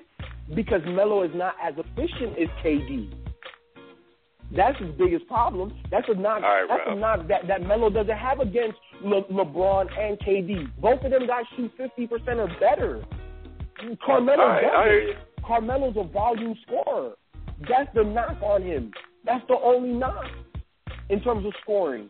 He can do it in more ways, but he's just not as efficient as the other two. Because because now you know why we were playing word games and we're playing all these semantics because we're nitpicking three of arguably the best scorers in the NBA. So we are Yeah, and I, and I think we, got totally away from whatever the question was. We did. but it's all good. It, it's all good. I love the debate. Love the debate, man. Love the debate. Uh, the phone number to call in, uh, area code six four six four seven eight zero three five six. Again, six seven eight four seven eight zero three five six. Like I said, you're listening live to Dead End Sports, the place where sports opinions collide. I'm your host, 12 Kyle. I am joined by my partners in crime. You know the fellas from Dead End Hip Hop, Ken, B, and C4. Hit us up. Hit us up. 646 478 0356. Um, next question I have for you guys. Uh, uh, early last week, uh, Jadeveon Clowney. Let's say, let's jump to the college athletics real quick. Um, Jadeveon Clowney, everybody knows the. Uh, I, coming into the season was we all thought probably would be the overall number one pick. Um, still may go number one, but he is you know all American uh, from South Carolina, defensive end. Uh, he made he, he he ruffled a few feathers earlier this week when he said that he thinks that college athletes should be paid. Um, he even went a step further and insinuated that if college athletes were getting paid, he might still be coming back to South Carolina for another year of football. Um, so, Ken, what, what's your take on that? Should college athletes get paid? Why? Why not? They are being paid, Kyle. Um, it's called a scholarship. Have you ever had to pay for four years of college, even though they they leave to go to the NFL? It's expensive, Kyle. It's very expensive, and and it, it's half the time it amounts to a, you know a salary. So I do think they are being paid in a college education. But I so that being said, no, I don't think they. Okay, okay, this is this is kind of weird because this, is gonna sound like you know uh, this is gonna be like a, a, a total Ken answer, right? But I think they're being paid in the terms of um, in, in, in regards to receiving a, a full scholarship for those that are receiving full scholarship. I think that's equal payment. But on the other hand, I do think there needs to be some form of compensation um, for the athletes that do go out there and devote so much time and effort and energy into what they're doing. Does it always have to be monetarily? I don't think so, and I think that that's what the question is. Paid, you know, how are they going to be paid? Are we talking about money? Then uh, I don't know. I'm kind of on the fence with that. But uh, the fact that you're getting a free ride to college and you don't have to go back and pay student loans when you're done, I think that seems like equal payment to me. Hell no. Hell no. See, see this, is, this is this is that Here we old man. Ken, Ken, you've been sipping that old man juice tonight, huh? You been. I already know. Look, man. I, look, this is how I feel. I feel like college students should, or college athletes should get paid, and this is the main reason why.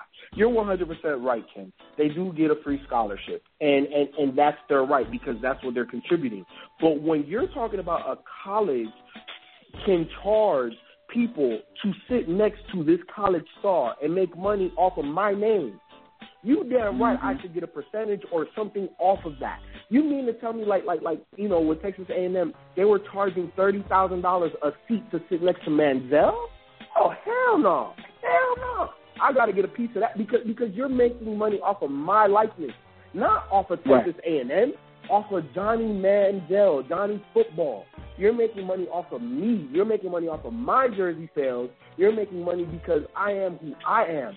And I'm not saying that I deserve 100% of that because I am a college student.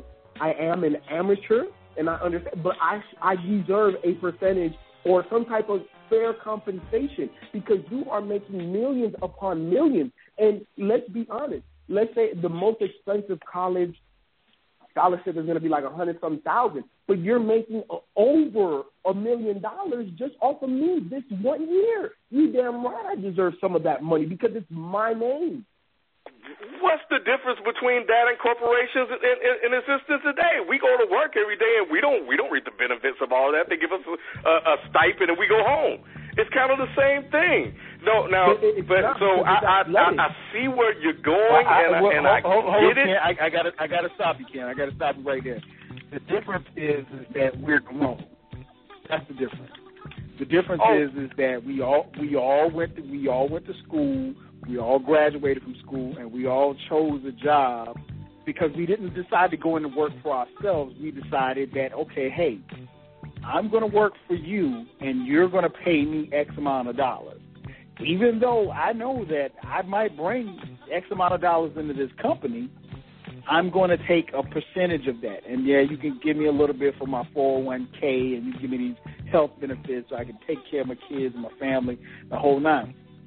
The, I, I think I think they have to be. I think it's, it's ludicrous that they're not paid.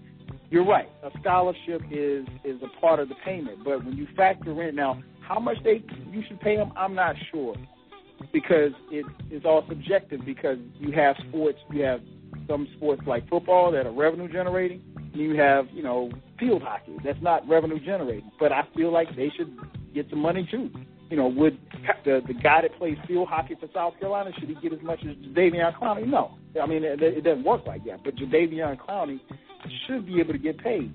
Um, we talked about, and I had a huge debate about this when I was in when I was actually in school um, at South Carolina State University because, and it, it hit home for me because I was a football player there. Yeah, I was on scholarship, but it was there's more to it than them just paying my tuition and books. I gave up, and I, this is something that I chose to do, but I gave up a lot to play football. No, I, you know, when I got out of class at two o'clock, you know, if you got of class at two o'clock, the day was over for you. You know, if I got of class at two o'clock, I was headed to practice. I had to lift weights that morning. That's a part of the scholarship. So it, it's not just okay. We're just going to pay you a room and board and, and give you a little perks and things of that nature. You know, you basically have given. You're giving yourself. It's, it's I'm working for a lot more than what that scholarship is worth. And uh, the minute that South Carolina State decides to hang the number 12 jersey up in the bookstore and sell it for a $100, not that it ever happened, but it but it shit sounds good. but if they did, if they put the number 12 jersey up with my last name on the back and they sold it for a $100, I don't get any of that. I'm going to be pissed because you're making money off of me. You know, if it didn't have my name on the back, if I didn't wear number 12 at school, then that's different. If it was a number 12 from South Carolina State, you know, that was in the history books, if it was John Brown or whomever, and the money went to his family or the money went to the university, I wouldn't have a, a problem with it. But universities, they are there to, you know, obviously, you, you basically you're a commodity. You're an athlete, and and, and, and I hate the term student athlete because you ain't a student. They don't. They can anybody any school that says that they care about their quote unquote student athletes. That's bullshit. They are That's athletic bullshit. students. Yep. That's what they are. Yep. They're athletic students because I tell you this much: the minute that you cannot play in your sport, you are done. They have a decision whether or not they want to keep your scholarship, or and, and your scholarship is based on your performance. It's all performance based. So guess what? The moment that Ken shows up at school and he's a five star recruit, he's been heavily recruited by all of these schools. Ken, you go to Notre Dame, and then you real, and then Notre Dame realizes, well, Ken ain't the player that we thought he was. Oh, they're gonna send you home. It's not a full free ride for four years because what if you get there and you realize, okay, you know what, my heart ain't in it, or I'm homesick. You know, it's over for you. Now your your scholarship is over, so it's all performance based.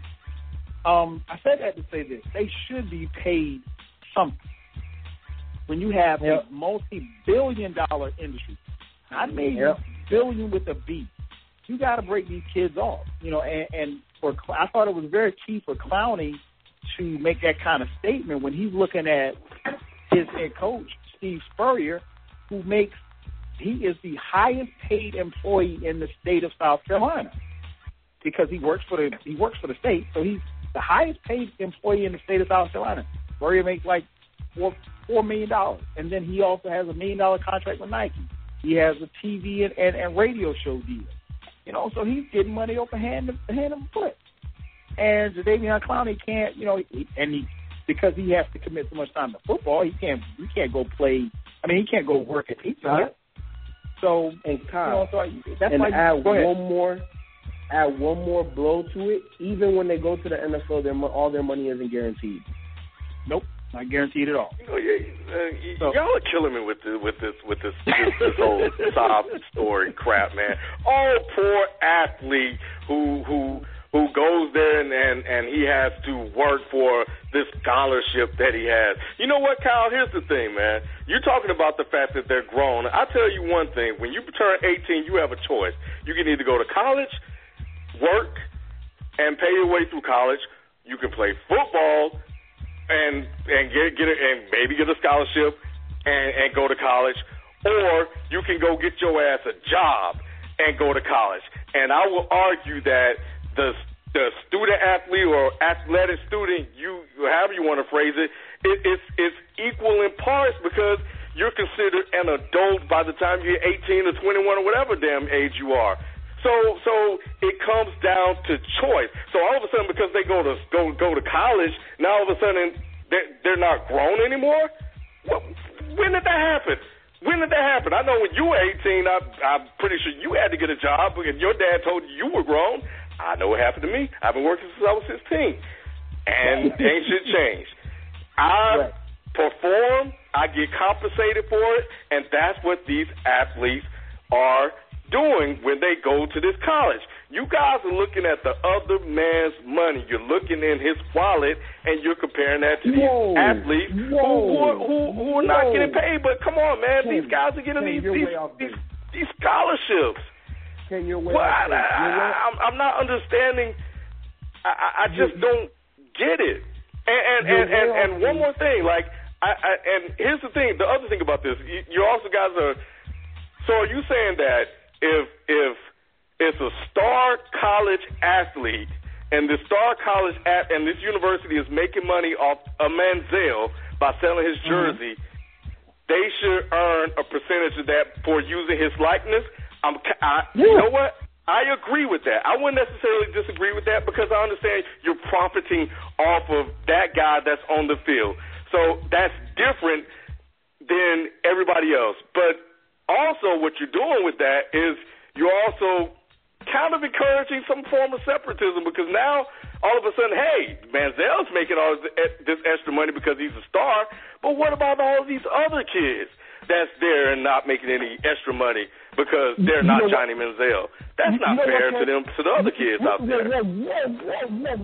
How can you have the argument about not being fair than being fair? You, you you you can't have it both ways, Ken. Because at the end of the day, stars get paid dough. No, how many Exactly. players make pay Manny money? No, what I'm saying, what I'm saying is that, what I'm saying is that, wait, wait, wait, wait, no, no, no, no. What I'm saying is that Hold on, hold on. if Let- let- if let- you take that route, Ralph, then you create this division between the team because one person is being paid and another isn't. No, we're So not. it's a slippery look, look, slope, dog. No, wait, wait. It's not a slippery slope because what I'm saying is every college athlete should get paid. That's number one. So I'm not creating a slippery slope in my scenario. You are in yours. That's number one. Number two, you damn right Johnny Manziel is going to make more than the 103rd player on the damn roster because he's Johnny Football and he's a Heisman Trophy winner, and there's only one of those in college football. You damn right. And when you perform, you get paid on your performance. And any level of, of, of, of athletics, when you are the star player, you get the most treatment, dog. Oh yeah, so what about the guy that doesn't have a scholarship, Ralph? Wh- wh- Uh, He's left out in the cold. Hey, Ken, that's, did that's, you, that's did on you hear what I said? Did you hear what I said? I said that all players all players, all athletic players should get paid. That's number one, first and foremost. So don't get it twisted. Number two, you damn right the star players should get more money than every single damn person on that team because they earned it. Because that is what makes them. And then to not create the separatism of this guy way over here on the left and this guy and all of these other guys on the right, that's the job of the coach. Every damn coach, you have to manage your star player and, and, and, and tell him what you need him to do versus what you need the team to do because it's two different things, dog. It always has been, always will be. You think that what Phil Jackson told Michael Jordan is the same thing that he told John Paxson? You, nope. Hell no. Hell no. Not even close. You, you, not it's even a close. complicated process when you're talking about paying college kids, and then you're talking about creating these type of of, of tiered form of payments based on on performance. Why even introduce But- that when they already have a scholarship? but Ken, you're adding but extra wrinkles that that could further No. complicate this whole situation. Ken, Ken, but there's already a form of what I'm talking about, and it's called professional sports, dog. And Right. they're not Everybody professional same athletes. Rap. They're college students. But they're but, but You're exactly but, right. Ah. They're not professionals, dog. They go to school. And I'm not, and I'm not so now we're gonna pay high. Now we're gonna pay high school athletes too. No, is that what we're, always gonna trickle But down we're not that? selling high school jerseys, and high school athletic is not a billion But they're dollar making money off high school kids. All these these these blue chip stars. Who? Who? But AAU teams, maybe. Who? Who's making it? I'm talking about the high school. If you got a blue chip star, you mean to tell me nobody's going to watch these guys play? They're going to promote it. You mean to tell me that that when LeBron went to high school, when LeBron was playing, that that that school didn't profit off of all of the attention that he brought to that school? But anyway, forget that. We're talking about college student athletes versus professional athletes. When you introduce an exchange of money for service, such as what we're talking about, it becomes a professional career. It's a difference, man. You, I, I just think it it complicates it too much to Well, then, introduce okay, that well, with me- so me- many and- and different me players be on this here. team. And, and, and you know Because what? we hadn't And then I got Lee's 100% opinion on it. agree. Wait, hold on. I gotta make this point. Okay. All right, Ken. I 100% agree. But then you know what? Then the school shouldn't charge thirty thousand dollars to sit next to Mandel. Then the school shouldn't sell these jerseys. It should solely be based on what what the revenue that the NCAA makes. But when you start doing this stuff, then no, I deserve a percentage of that because you. The only reason why you're even selling this seat for thirty thousand dollars is because of me. So no, no, I should get a percentage. Or if not, you know what? Anytime Dick and Harry should be able to come sit next to me, Johnny Football, because I am a college non-paid athlete. Mm. You better take this damn scholarship and go out there and play and go to the damn NFL. That's what you need to do. Don't You be know, coming here you talking about what what? I Oh, need to man. give you because you watching what's get what, what you looking in my pocket. You still salty over slavery, dog. You just want to be a slave owner. Hey, what's your take on it, B? Oh Lord. I mean, I'm I'm I'm gonna have to play like the little the space route. I'm I'm kind of like on people's side and Ken's side. Like I, you know, I'm, I'm with Ken. Like, well, hell, you got a four year scholarship at, at freaking Stanford University. You know how expensive that is. So at the same time, yeah, that that's that's them getting paid. But to Feefo's point, I do agree. Like I remember, you know, during the Fab Five era, you know, um, you know, Chris Webber was like, this school has made millions. Even if you watch the documentary on ESPN, you like this school Yeah, has remember made millions, millions and millions and millions of dollars of me, and I can't even buy a slice of pizza. Like, you know what I'm saying? Like, I think at some point, like you said, Kyle, um, I think the players should at least get something. You know, at least get like a, a every week, you know, five hundred dollar allowance every week or so, something. I mean, something to have in their pocket. You know what I'm saying? I'm not saying they deserve to get paid, you know, uh, fifteen percent of that million dollars, but you know, give them something. You know, if Chris, if Chris, if you you plan on the most important Fab Five, you know, starting lineup in college history, but you can't even go to pizza and buy you a slice of pizza, and this school is they selling your jersey number and everything and stuff, making all this money off of you, and you know, get something. I, I look at it like you got to get a little, a little bit of the pie, a little bit. Yeah. I'm not saying all of it, You- you have to. You Yeah, you got to. You know, like like like I said, like Ken say, I do agree to the point where you know, well, damn, these kids are getting a four year scholarship, which they're not staying the whole damn four years. So you might as well say they're only getting a one year scholarship because all they're doing is one and done. But yeah, I mean, you're getting a four year scholarship, but getting to pay the whole tuition of what over a hundred, two hundred thousand dollars for college. That's a free ride. So I mean, there's a, some part of a payment, but then your next part of a payment gotta be uh, allowance or something, man. Like you know, give them a thousand dollars a week or something, man. Because yeah, for them, for that to happen when during the Fab Five era, and this probably happened after that, it, it, it's ridiculous. It's ridiculous. So give them give them a piece of the, a little bit of the pie. They're making all this money off it. I, I do the, think the it's criminal that is, that these guys are not. Uh, and I'm right. I, you're, you're absolutely right, B. I agree with you. I do think it's, it's criminal that these guys can't go out and get any damn pizza. That that's right. that's that's silly. So I think when when we're talking about payment, maybe it shouldn't be paid because when we when we're saying the word paid, we think we're attributing that to a job. So maybe right, a right. stipend or some type of yeah. allowance. Yeah, I would yeah. be okay with that because I think you can you can distribute that out equally among the college students. Exactly, and then also to my point, also the documentary on, on the uh, Miami U. Them guys were freaking broke, and and you know how much money that the Miami U made, you know what, in the, in the, in the early mid '80s when that school started to take off, when they started doing urban recruiting, and then Miami U started whooping up on everybody's ass, and you see all these new buildings being built in the campus. Right. But these players broke as hell. They're like, well, how come we're not getting a piece of the pie? We like we the reason why this school is making all this money and they building all these new facilities on campus.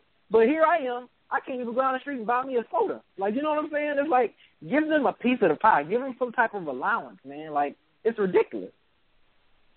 I think I think I every you you made a great point, man. And, and just like I said, at, at my school, and and, I, and I'm not even going to sit here and say that I was in that type of mix because I'm talking. We're talking about a historically black college of six thousand students when I was there.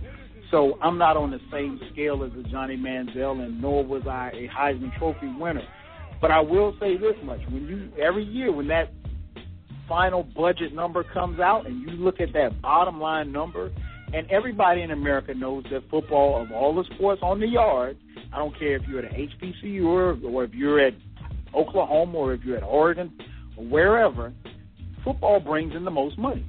And football the the revenue that you bring in from football, um, you know, definitely pays for the sports that aren't not that aren't that don't uh, generate any revenue. Uh, we talked, uh, we we we debated earlier uh, la- earlier last year, well late last year, uh, on those uh, payout games for HBCUs. You know, when you see FAMU going to you know Ohio State and getting smashed eighty four to nothing, but they got you know seven hundred fifty thousand dollars to do it it was to take care of those programs like that because you have to have, you know, women's, uh, you know, sports like women's bowling so that they can keep their Title IX, you know, and there won't be any issues like that with the NCAA. That being said, you know, there's a way when you have when you have multi-billion dollars coming in, you, there's a way that you can distribute it evenly, and you can maybe give a little give a little more to a Jadeveon Clowney or give a little more to um, you know, a, a Johnny Manziel or what have you. And and in the grand scheme of things, if we're going to keep Johnny, are you going to give Jadeveon Clowney enough to not go back? I mean, to not come back? No, it doesn't make any sense. I mean, he, he uh, could arguably be the number one pick this year. So it doesn't make any sense. I mean, I don't know if he was just saying that for conjecture or what have you. He, he was coming. He's not coming back. I mean, he got you know complained about this year just you know from some of his play or lack thereof. And people say, well, he's just tanking it because he's trying not to get hurt. Jim Ray wasn't trying to get hurt because he knows what's next with him in, at the next level in the NFL. Um, and nobody, everybody won't have the opportunity to get what Jadeveon Clowney is going to get. But I get his point in the fact that when you don't have any money, and yeah, you've given up something. You're getting something. You're getting an opportunity and an education. But let's just keep it real. Most, I don't, I don't want to generalize athletes as a former athlete, I don't want to generalize, but a lot of athletes go to school and they have no intention on graduating. They have no intention. Very few. Some of them have no intention on going to class. They just want to go and play ball. You know, when we when I was in school, we talked about the three B's: books, ball, and pace. And it didn't always go in that order. I'm gonna be honest. Hmm. And, and, and so, you know, that's the way it was. So it's you know, you have to give up something to get something. And, and I'm not saying that, you know, if you got a billion dollars that you that you got to pay everybody the same thing, because no, everybody's not going to be the same thing. But if you put my jersey up in the bookstore, or if you're paying people to sit next to me, I mean, like he said, you're paying people to sit next to me, and I don't get a cut. Come on, man, nah, you, that's not going to happen. And then the NCAA, their rules are structured to where Johnny Manziel, if Johnny Manziel wanted to print a T-shirt with his, if he wanted to, if he had a printing press and he wanted to print a T-shirt with his face on it, he couldn't do it and sell it. That's how crazy it is. And he can't go get a job. And he has to work year round. And that's what he signed. Now, you can't feel sorry for Johnny Manziel because as a college athlete, when he signs when he signs his letter of intent, that's what he signs up for. So he can't say, Well, hey, I didn't know it was gonna be like this. Yes you do. Right. You know, it's about being pimp you know, but at the same time, you you need to. And what I would tell any college kid, yes, your university is going to exploit you, but you also have to exploit your university as well, and not necessarily in a bad way. But you have to use them for every single thing that you can use them for, because trust and believe, they're gonna use your ass. the phone number yes, they will. Six four six four six four seven eight zero three five six. Again, six four six four seven eight zero three five six. This is, is the Dead End Sports Show, but it sounds like Dead End Hip Hop. I'm loving the debate, man. Man, keep it coming. Uh, like I said, six four six four seven eight zero three five six. Um, next question I have for you guys. Um, I'm gonna jump down to the quarterback question. Uh, quarterback, two minute drill. You got a two minute drill. Um, you got to get down the field and score. You got a two minute drill. What quarterback would you want to run your two minute drill to perfection? Cam Newton, Colin Kaepernick, Joe Flacco, or Matthew Ryan? Ken? You can get Flacco ass out of there. I, he's not. He's not running drill for me. Uh, Newton had a great year. Um, I, he would be in the discussion because of what he did in college, but it hasn't carried over a lot in the NFL. Um, even though I think his rookie year he, he he won a lot of games late, so he has some experience. Um, I would probably, I think, and Kaepernick just scared the shit out of me after what he did. So, um, I think I'll go with Matt Ryan, man. I, I think he, you know, it, it sounds crazy, but I think you know he has a history of doing it. I think you know with with you know what happened to him in the playoffs uh, the year they went. You know, I, a lot of that carried over into last season, and and he did fail. But I but prior to then, he won a lot of games late, and and I mean he didn't get the nickname for nothing, right? Even though I think it's mm-hmm. a lame nickname, but you know he he earned earned that nickname, and he was able to drive his team down and win a lot of games late. More than, and I have to look at numbers to be certain this is an actual fact, but from, from and I, I think Flacco maybe I don't know I don't have any numbers, but I, Matt Ryan, man, I, I would feel comfortable with with Matt Ryan leading my team to a victory. Even though Kaepernick okay. would be a monster with those, you know, with his ability to take off, but you got to throw. You got to throw it. So, give me Matt Ryan. What about you, uh, B? Those four quarterbacks: Matt Ryan, Flacco, Kaepernick, Cam Newton. Who are you taking in the two-minute drill? Oh man. uh, I, I, I'm damn sure I ain't picking Matt Ryan. I, I can't believe Ken said Matt Ryan. Um, what? No, I wouldn't pick. I mean, give me someone who's proven already. I, Flacco, shit. I mean, Flacco, he, the man did go no interceptions in the whole postseason the year they won a Super Bowl. I mean, yeah, he's not yeah, the most got lucky, dog. Yeah, well, hey, that whatever. That ring ain't lucky. He got a ring on his finger, and he had no interceptions. and he, he threw the he threw the ball a lot. So give me someone that's proven already, man. I, you know, give me some, give me someone that's proven. I give give me Flacco. I hate to say it, but give me Flacco. I pick, I pick, I pick, I pick Flacco over Ryan. I'll tell you that. Okay, okay. What about you, Chico? You got those four quarterbacks, man. Who you take? Kaepernick, Flacco, Ryan, or Newton? Man, um, it's an interesting uh, quarterback selection. Um, I think if I'm at home, I'm taking Matt Ryan all day. Um, you know, Okay. mo- I, I think he has like the most uh, comeback wins at home, and like you know the most uh, consecutive wins at home, like in the first couple years of a of a career. So I think Matt Ryan is proven again only at home. Um, but like Ken, man, I, I'm not. I, I don't. I, I'm not a, a, a Flacco believer like that. He did have one good run in the playoffs, but um, if I had to put money on it, man, I, I probably had to go with Matt Ryan too, man. Uh, you know, I, I don't really like the quarterback selection. I think I need to see more of Cam Newton um, because he, he's my very second close pick. You know, based on what he did this year. But you know, I, I'm not all the way. Um, sold, especially you know w- w- with that Panthers team. I, I just don't think he has the weapons to to do it. Now, if you if you let me pick the rest of the team around these quarterbacks, I'll probably take Cam. Okay, okay. I must say, and the reason why I went with these quarterbacks because it's easy to, you know, and we we've talked about, um, we've talked about, you know, the Brady's and the Mannings and, those cats, and I think that's e- that's the easier, you know, if you say who you want, Brady, Manning, or Brees, or Aaron Rodgers, you know, we go with the upper echelon of, of quarterbacks. I think that those are a little bit easier, and and you can't go wrong. I mean, nobody's going to cuss you out if you say I'll take Brady over Manning. Nobody will cuss you out if you say I'll take Manning over Brady. You know, but when you talk about that next tier of quarterbacks, and I even left some guys out, guys like Roethlisberger and Stafford, and you know where those guys actually fit in. Uh, um, not Drew Brees. Um, what's the boy out in San Diego? Um, Philip Rivers. Um, Phillip Rivers. fell off, but you know, but he he bounced back this year. Um, that being said, based on this group here, I'm probably going to go with. I'm gonna probably go with much like Feefo. It just it depends on the team, but if you if you got a halfway decent team, I'm gonna go with Cam. I think when Cam is focused and he, you know, his, when he goes through his mechanics and everything like that, I, I think Cam can get it done from the pocket, and he has the ability to run and get out of bounds and get down.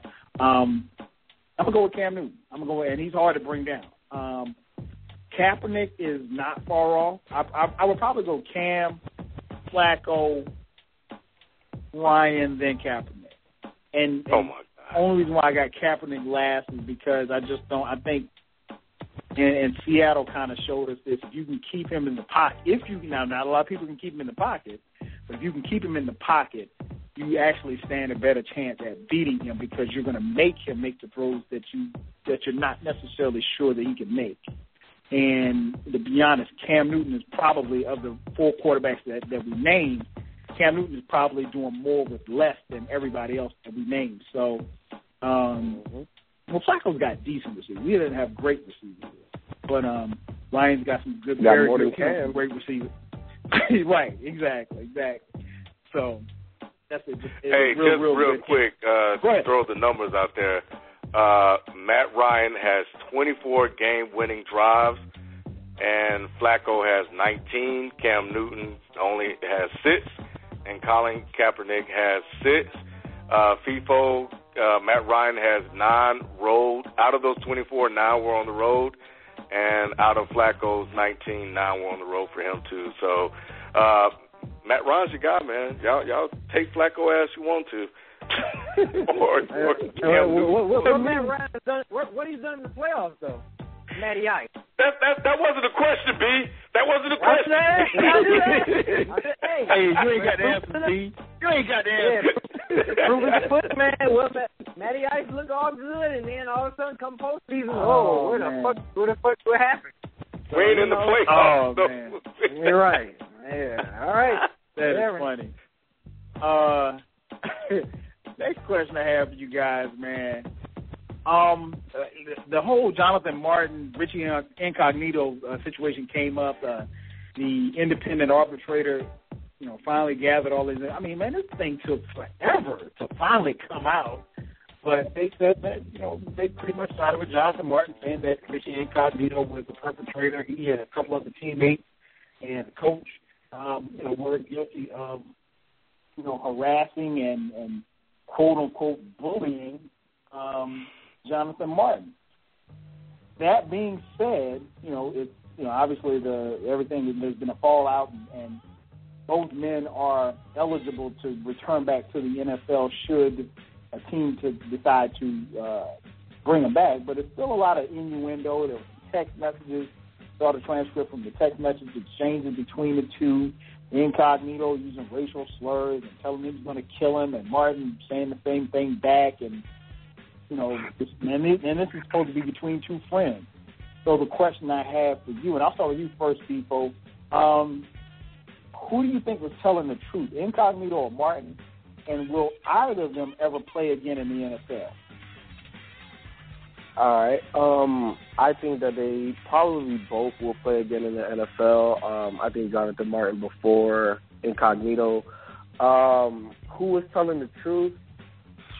Man, I, I I don't know. And honestly, um, I, I don't I don't care because I feel at, I feel like this. I feel like that's something that could have been handled internally. If somebody's truly having um, a problem with a teammate the organization should be able to do or have things in place that they that, that, that they can do to make sure that this doesn't get out of control the way that it did. And I think that that mm-hmm. this whole situation speaks more to how poor the Dolphins or how poorly the Dolphins are being ran versus Jonathan Martin versus Incognito. Incognito. So um, I, I really blame more so the, the Dolphins than anything, uh, mainly because you know uh, when you look at successful franchises, especially in the NFL, if anything like this would have happened with the Patriots, Incognito's gone. That's it. Nothing like there there, there is no back and forth. There, there, there's none of that happening. You know what I'm saying? The locker room is is not going to get to that point. I, I just I, I don't like it. Um, I, I honestly I don't give a shit. You know, I, I think the Dolphins should have handled it way better. Um, I think that the veterans in the locker room should have handled it better. So yeah, man, that's that's my take on it. Okay. What about you, B? Uh, who, who do you think uh, was telling the truth, and and and uh, you know, which one do you think will be back in the NFL? Uh, I think Martin was telling the truth. I mean, I, I didn't know that the uh, bullying was going to amongst like trainers and other players as well. So I, with that being said, I think you know Martin is going to get he's going he's going to get his fair chance in NFL first, way before Incognito. I, I wouldn't I wouldn't be surprised if, if we go you know two seasons before Incognito is finally picked up by NFL uh, NFL you know NFL team. So yeah, I think Martin Martin I can see Martin playing with someone next season. But like I said, Incognito, don't be surprised if we don't see him for about two or three seasons. Don't be surprised. Okay. What about you, Ken? Um, I think they both were telling the the the, the truth. Um, um, you know, I read uh, bits and pieces of the report, um, and and I, I think that it just depends on how the story is told. It wasn't just incognito. They can call him the ringleader all they want. Fine, if that's what they want to do. He wasn't acting alone. It was him. It was Mike Pouncey, who's black, and I think it was also this uh, this uh, John Jerry guy. So it was three people that were involved in this whole bullying scandal that took place in Miami. And and, and quite honesty, um, I, I think Feefo's right. It could have been handled internally, and it could have been handled a lot better than what it was. But there was a lack of leadership in in that locker room. But it was a culture. It was a culture that was established by somebody we don't know if it was like incognito. We don't know if that's just how they were when Aki, when he came on the field. We don't know that. We don't have the answers to that. But right. in terms of will they both play in the NFL, I disagree with Feefo. That seems to be the theme of the night. I think Incognito will play before uh, Jonathan Martin, and it's only because, and, and I say that because when I read that report, Jonathan Martin has some things that I don't know if teams would really want and um, a lot of it stemmed from some issues he had in high school. And and I, I I know you get into a slippery slope of treating people differently in this whole man culture and being tough and all this other stuff. And I know we're trying to to get beyond that, but you know, eh, Martin, how do we know if Martin's going to walk away again if he can't handle certain things? And he's battled depression, he's battled bullying before, and it's a long-term issue, long-standing issue that he's had to deal with, and that's why he reacted to it so harshly when it, Incognito, Pouncey, and, and others were were essentially picking on him. So in a great organization, Feefo like like the Patriots that don't stand for that, he could probably succeed. But I think people want somebody that's going to go in the trenches with them. Incognito, yep. I, you know, and I think that's why Incognito would be picked up first. But here's the thing too, though. Like, but now that it's out there, now you know you're 100 percent right.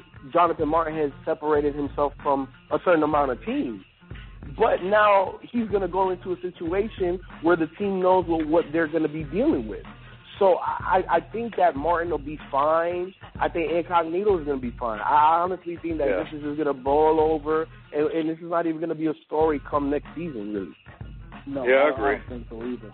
I, I, I agree. I think it's. Uh, I think that both will will find their way on a team. You know, depending on the team. Um, we got a couple of callers. Let's jump here. Let's see. We got somebody calling. There's somebody typing in. Uh, Skype caller. What's your name? Where are you calling from? What's going on, man? It's Naj ATL. Naj, what's going on, brother? What's good, Naj? What's up? Man, I'm mad. I missed the earlier conversation, man. Y'all had it rocking in oh, there, man. Man, man it, was, it was like Dead End Hip Hop on steroids. Right.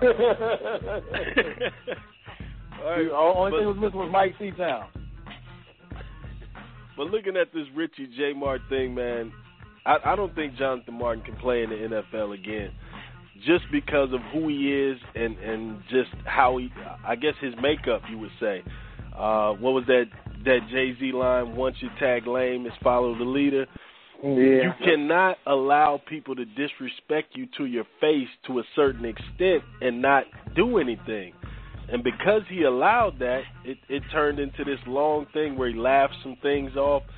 And then after a while, he's, he's claiming bullying, but it's like, dude, you should have stood up for yourself early on. And to the person who said this is an org- this is an organizational problem, I would say the Patriots, who are considered the gold standard, we just had Aaron Hernandez with people talking about they didn't know all this was going on. So I, I think this is Good more point. of a. It's just like all of us on this call. If any of us goes to jail tomorrow, and I mean real jail, not just sit in the county for a minute, if somebody calls you a, a certain name and you laugh it off, and a few other people call you that, it's over for you in there, man. You Yeah. have to make Mhm. a stand and let people know, like, look, it's going to be consequences if me and you have an altercation. It's not going to be an Right. easy win. That's all he had to do, but he had some problems with that, man. Reading that report, I damn near cried reading about him talking to his father about how he should respond to somebody calling him nigger and stuff like that. Like, this is a grown man who is going through that right now. Like, that's a sad thing. And his talent doesn't outweigh those things. So I, I can't see an NFL team bringing him on. If he was a great tackle, then people would put up with it. But Right, right. And, know and you know, I'm just I'm Uh, reading. Uh, well, real quick, I'm reading this report that says that the one of the guys that start, may have started it all wasn't even incognito. It was John Jarrett. This is on Pro Football Talk, and they're saying he was the one that kind of started the name calling and and the sexual uh, references and comments about his sister and uh, and all kind of stuff, and it basically saying he wasn't black enough.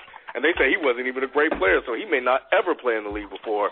So, but yeah, Yeah, I mean that, that's Yeah. a hard sell to any coach. I, I'm going to bring this tackle in who we don't think is tough enough to play, and yet he's an average tackle. He's like, why? Can you would- imagine why what somebody on the him defensive line would say to this guy? Totally take him out the game. Oh my gosh. Oh my Right, gosh. right. It, it wouldn't it wouldn't be funny. Um let's we Yeah, gotta we got gotta we gotta stand up for calling. We got another call. Hang on, I'm, I'm gonna bring the other call on so we can get everybody on before we get out of here. Calling from area code two four seven, calling you on the air. What's your name? Where you calling from?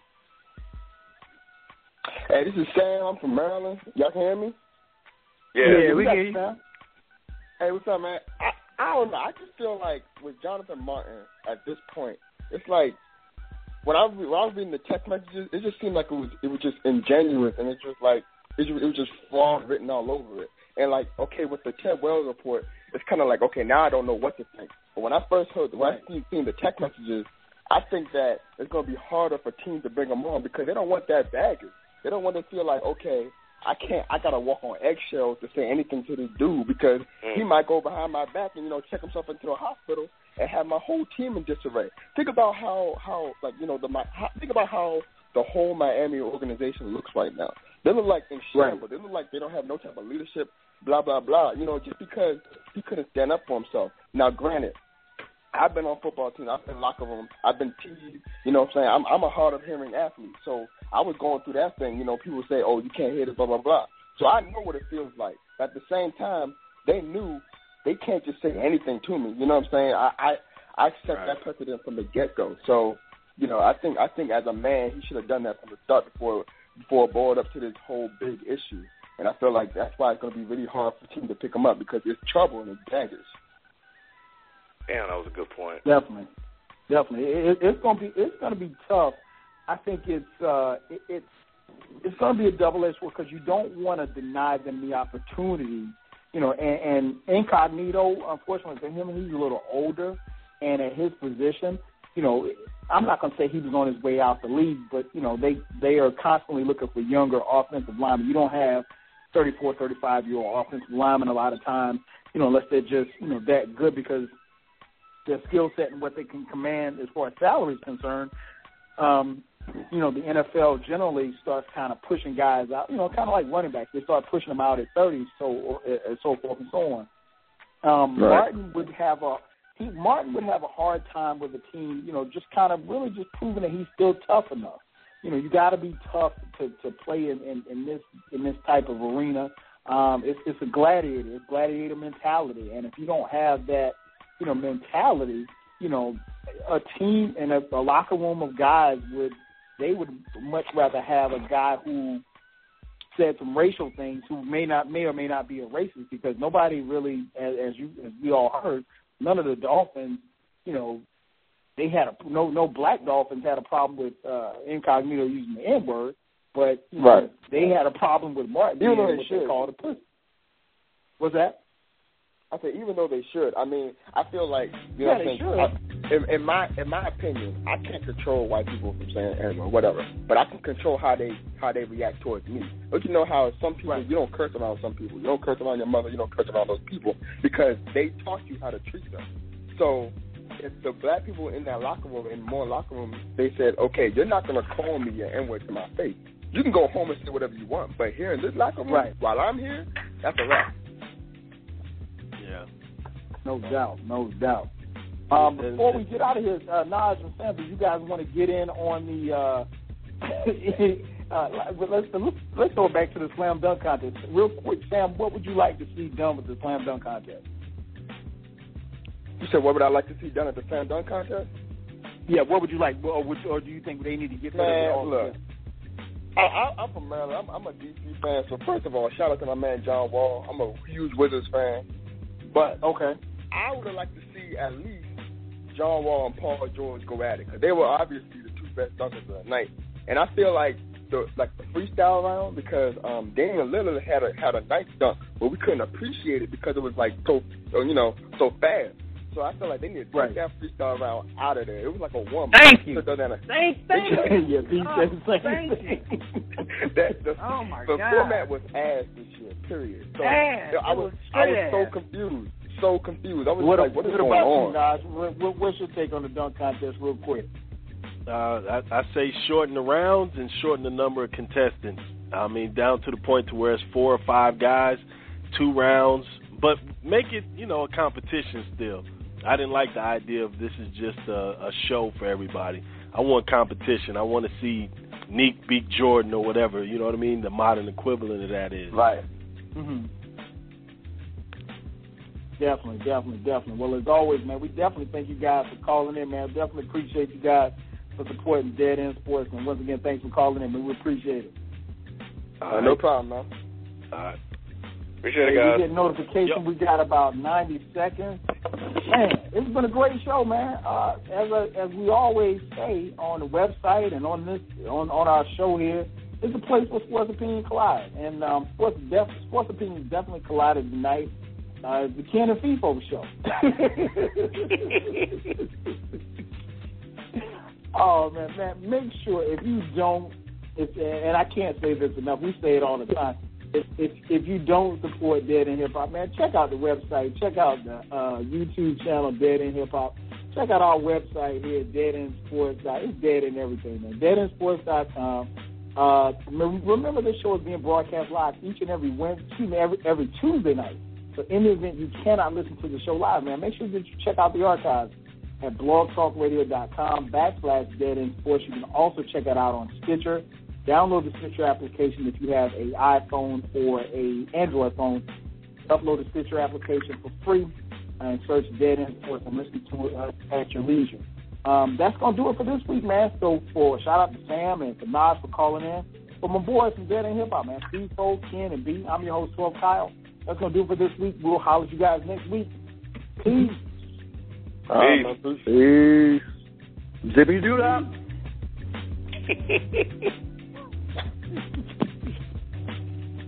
Thank you.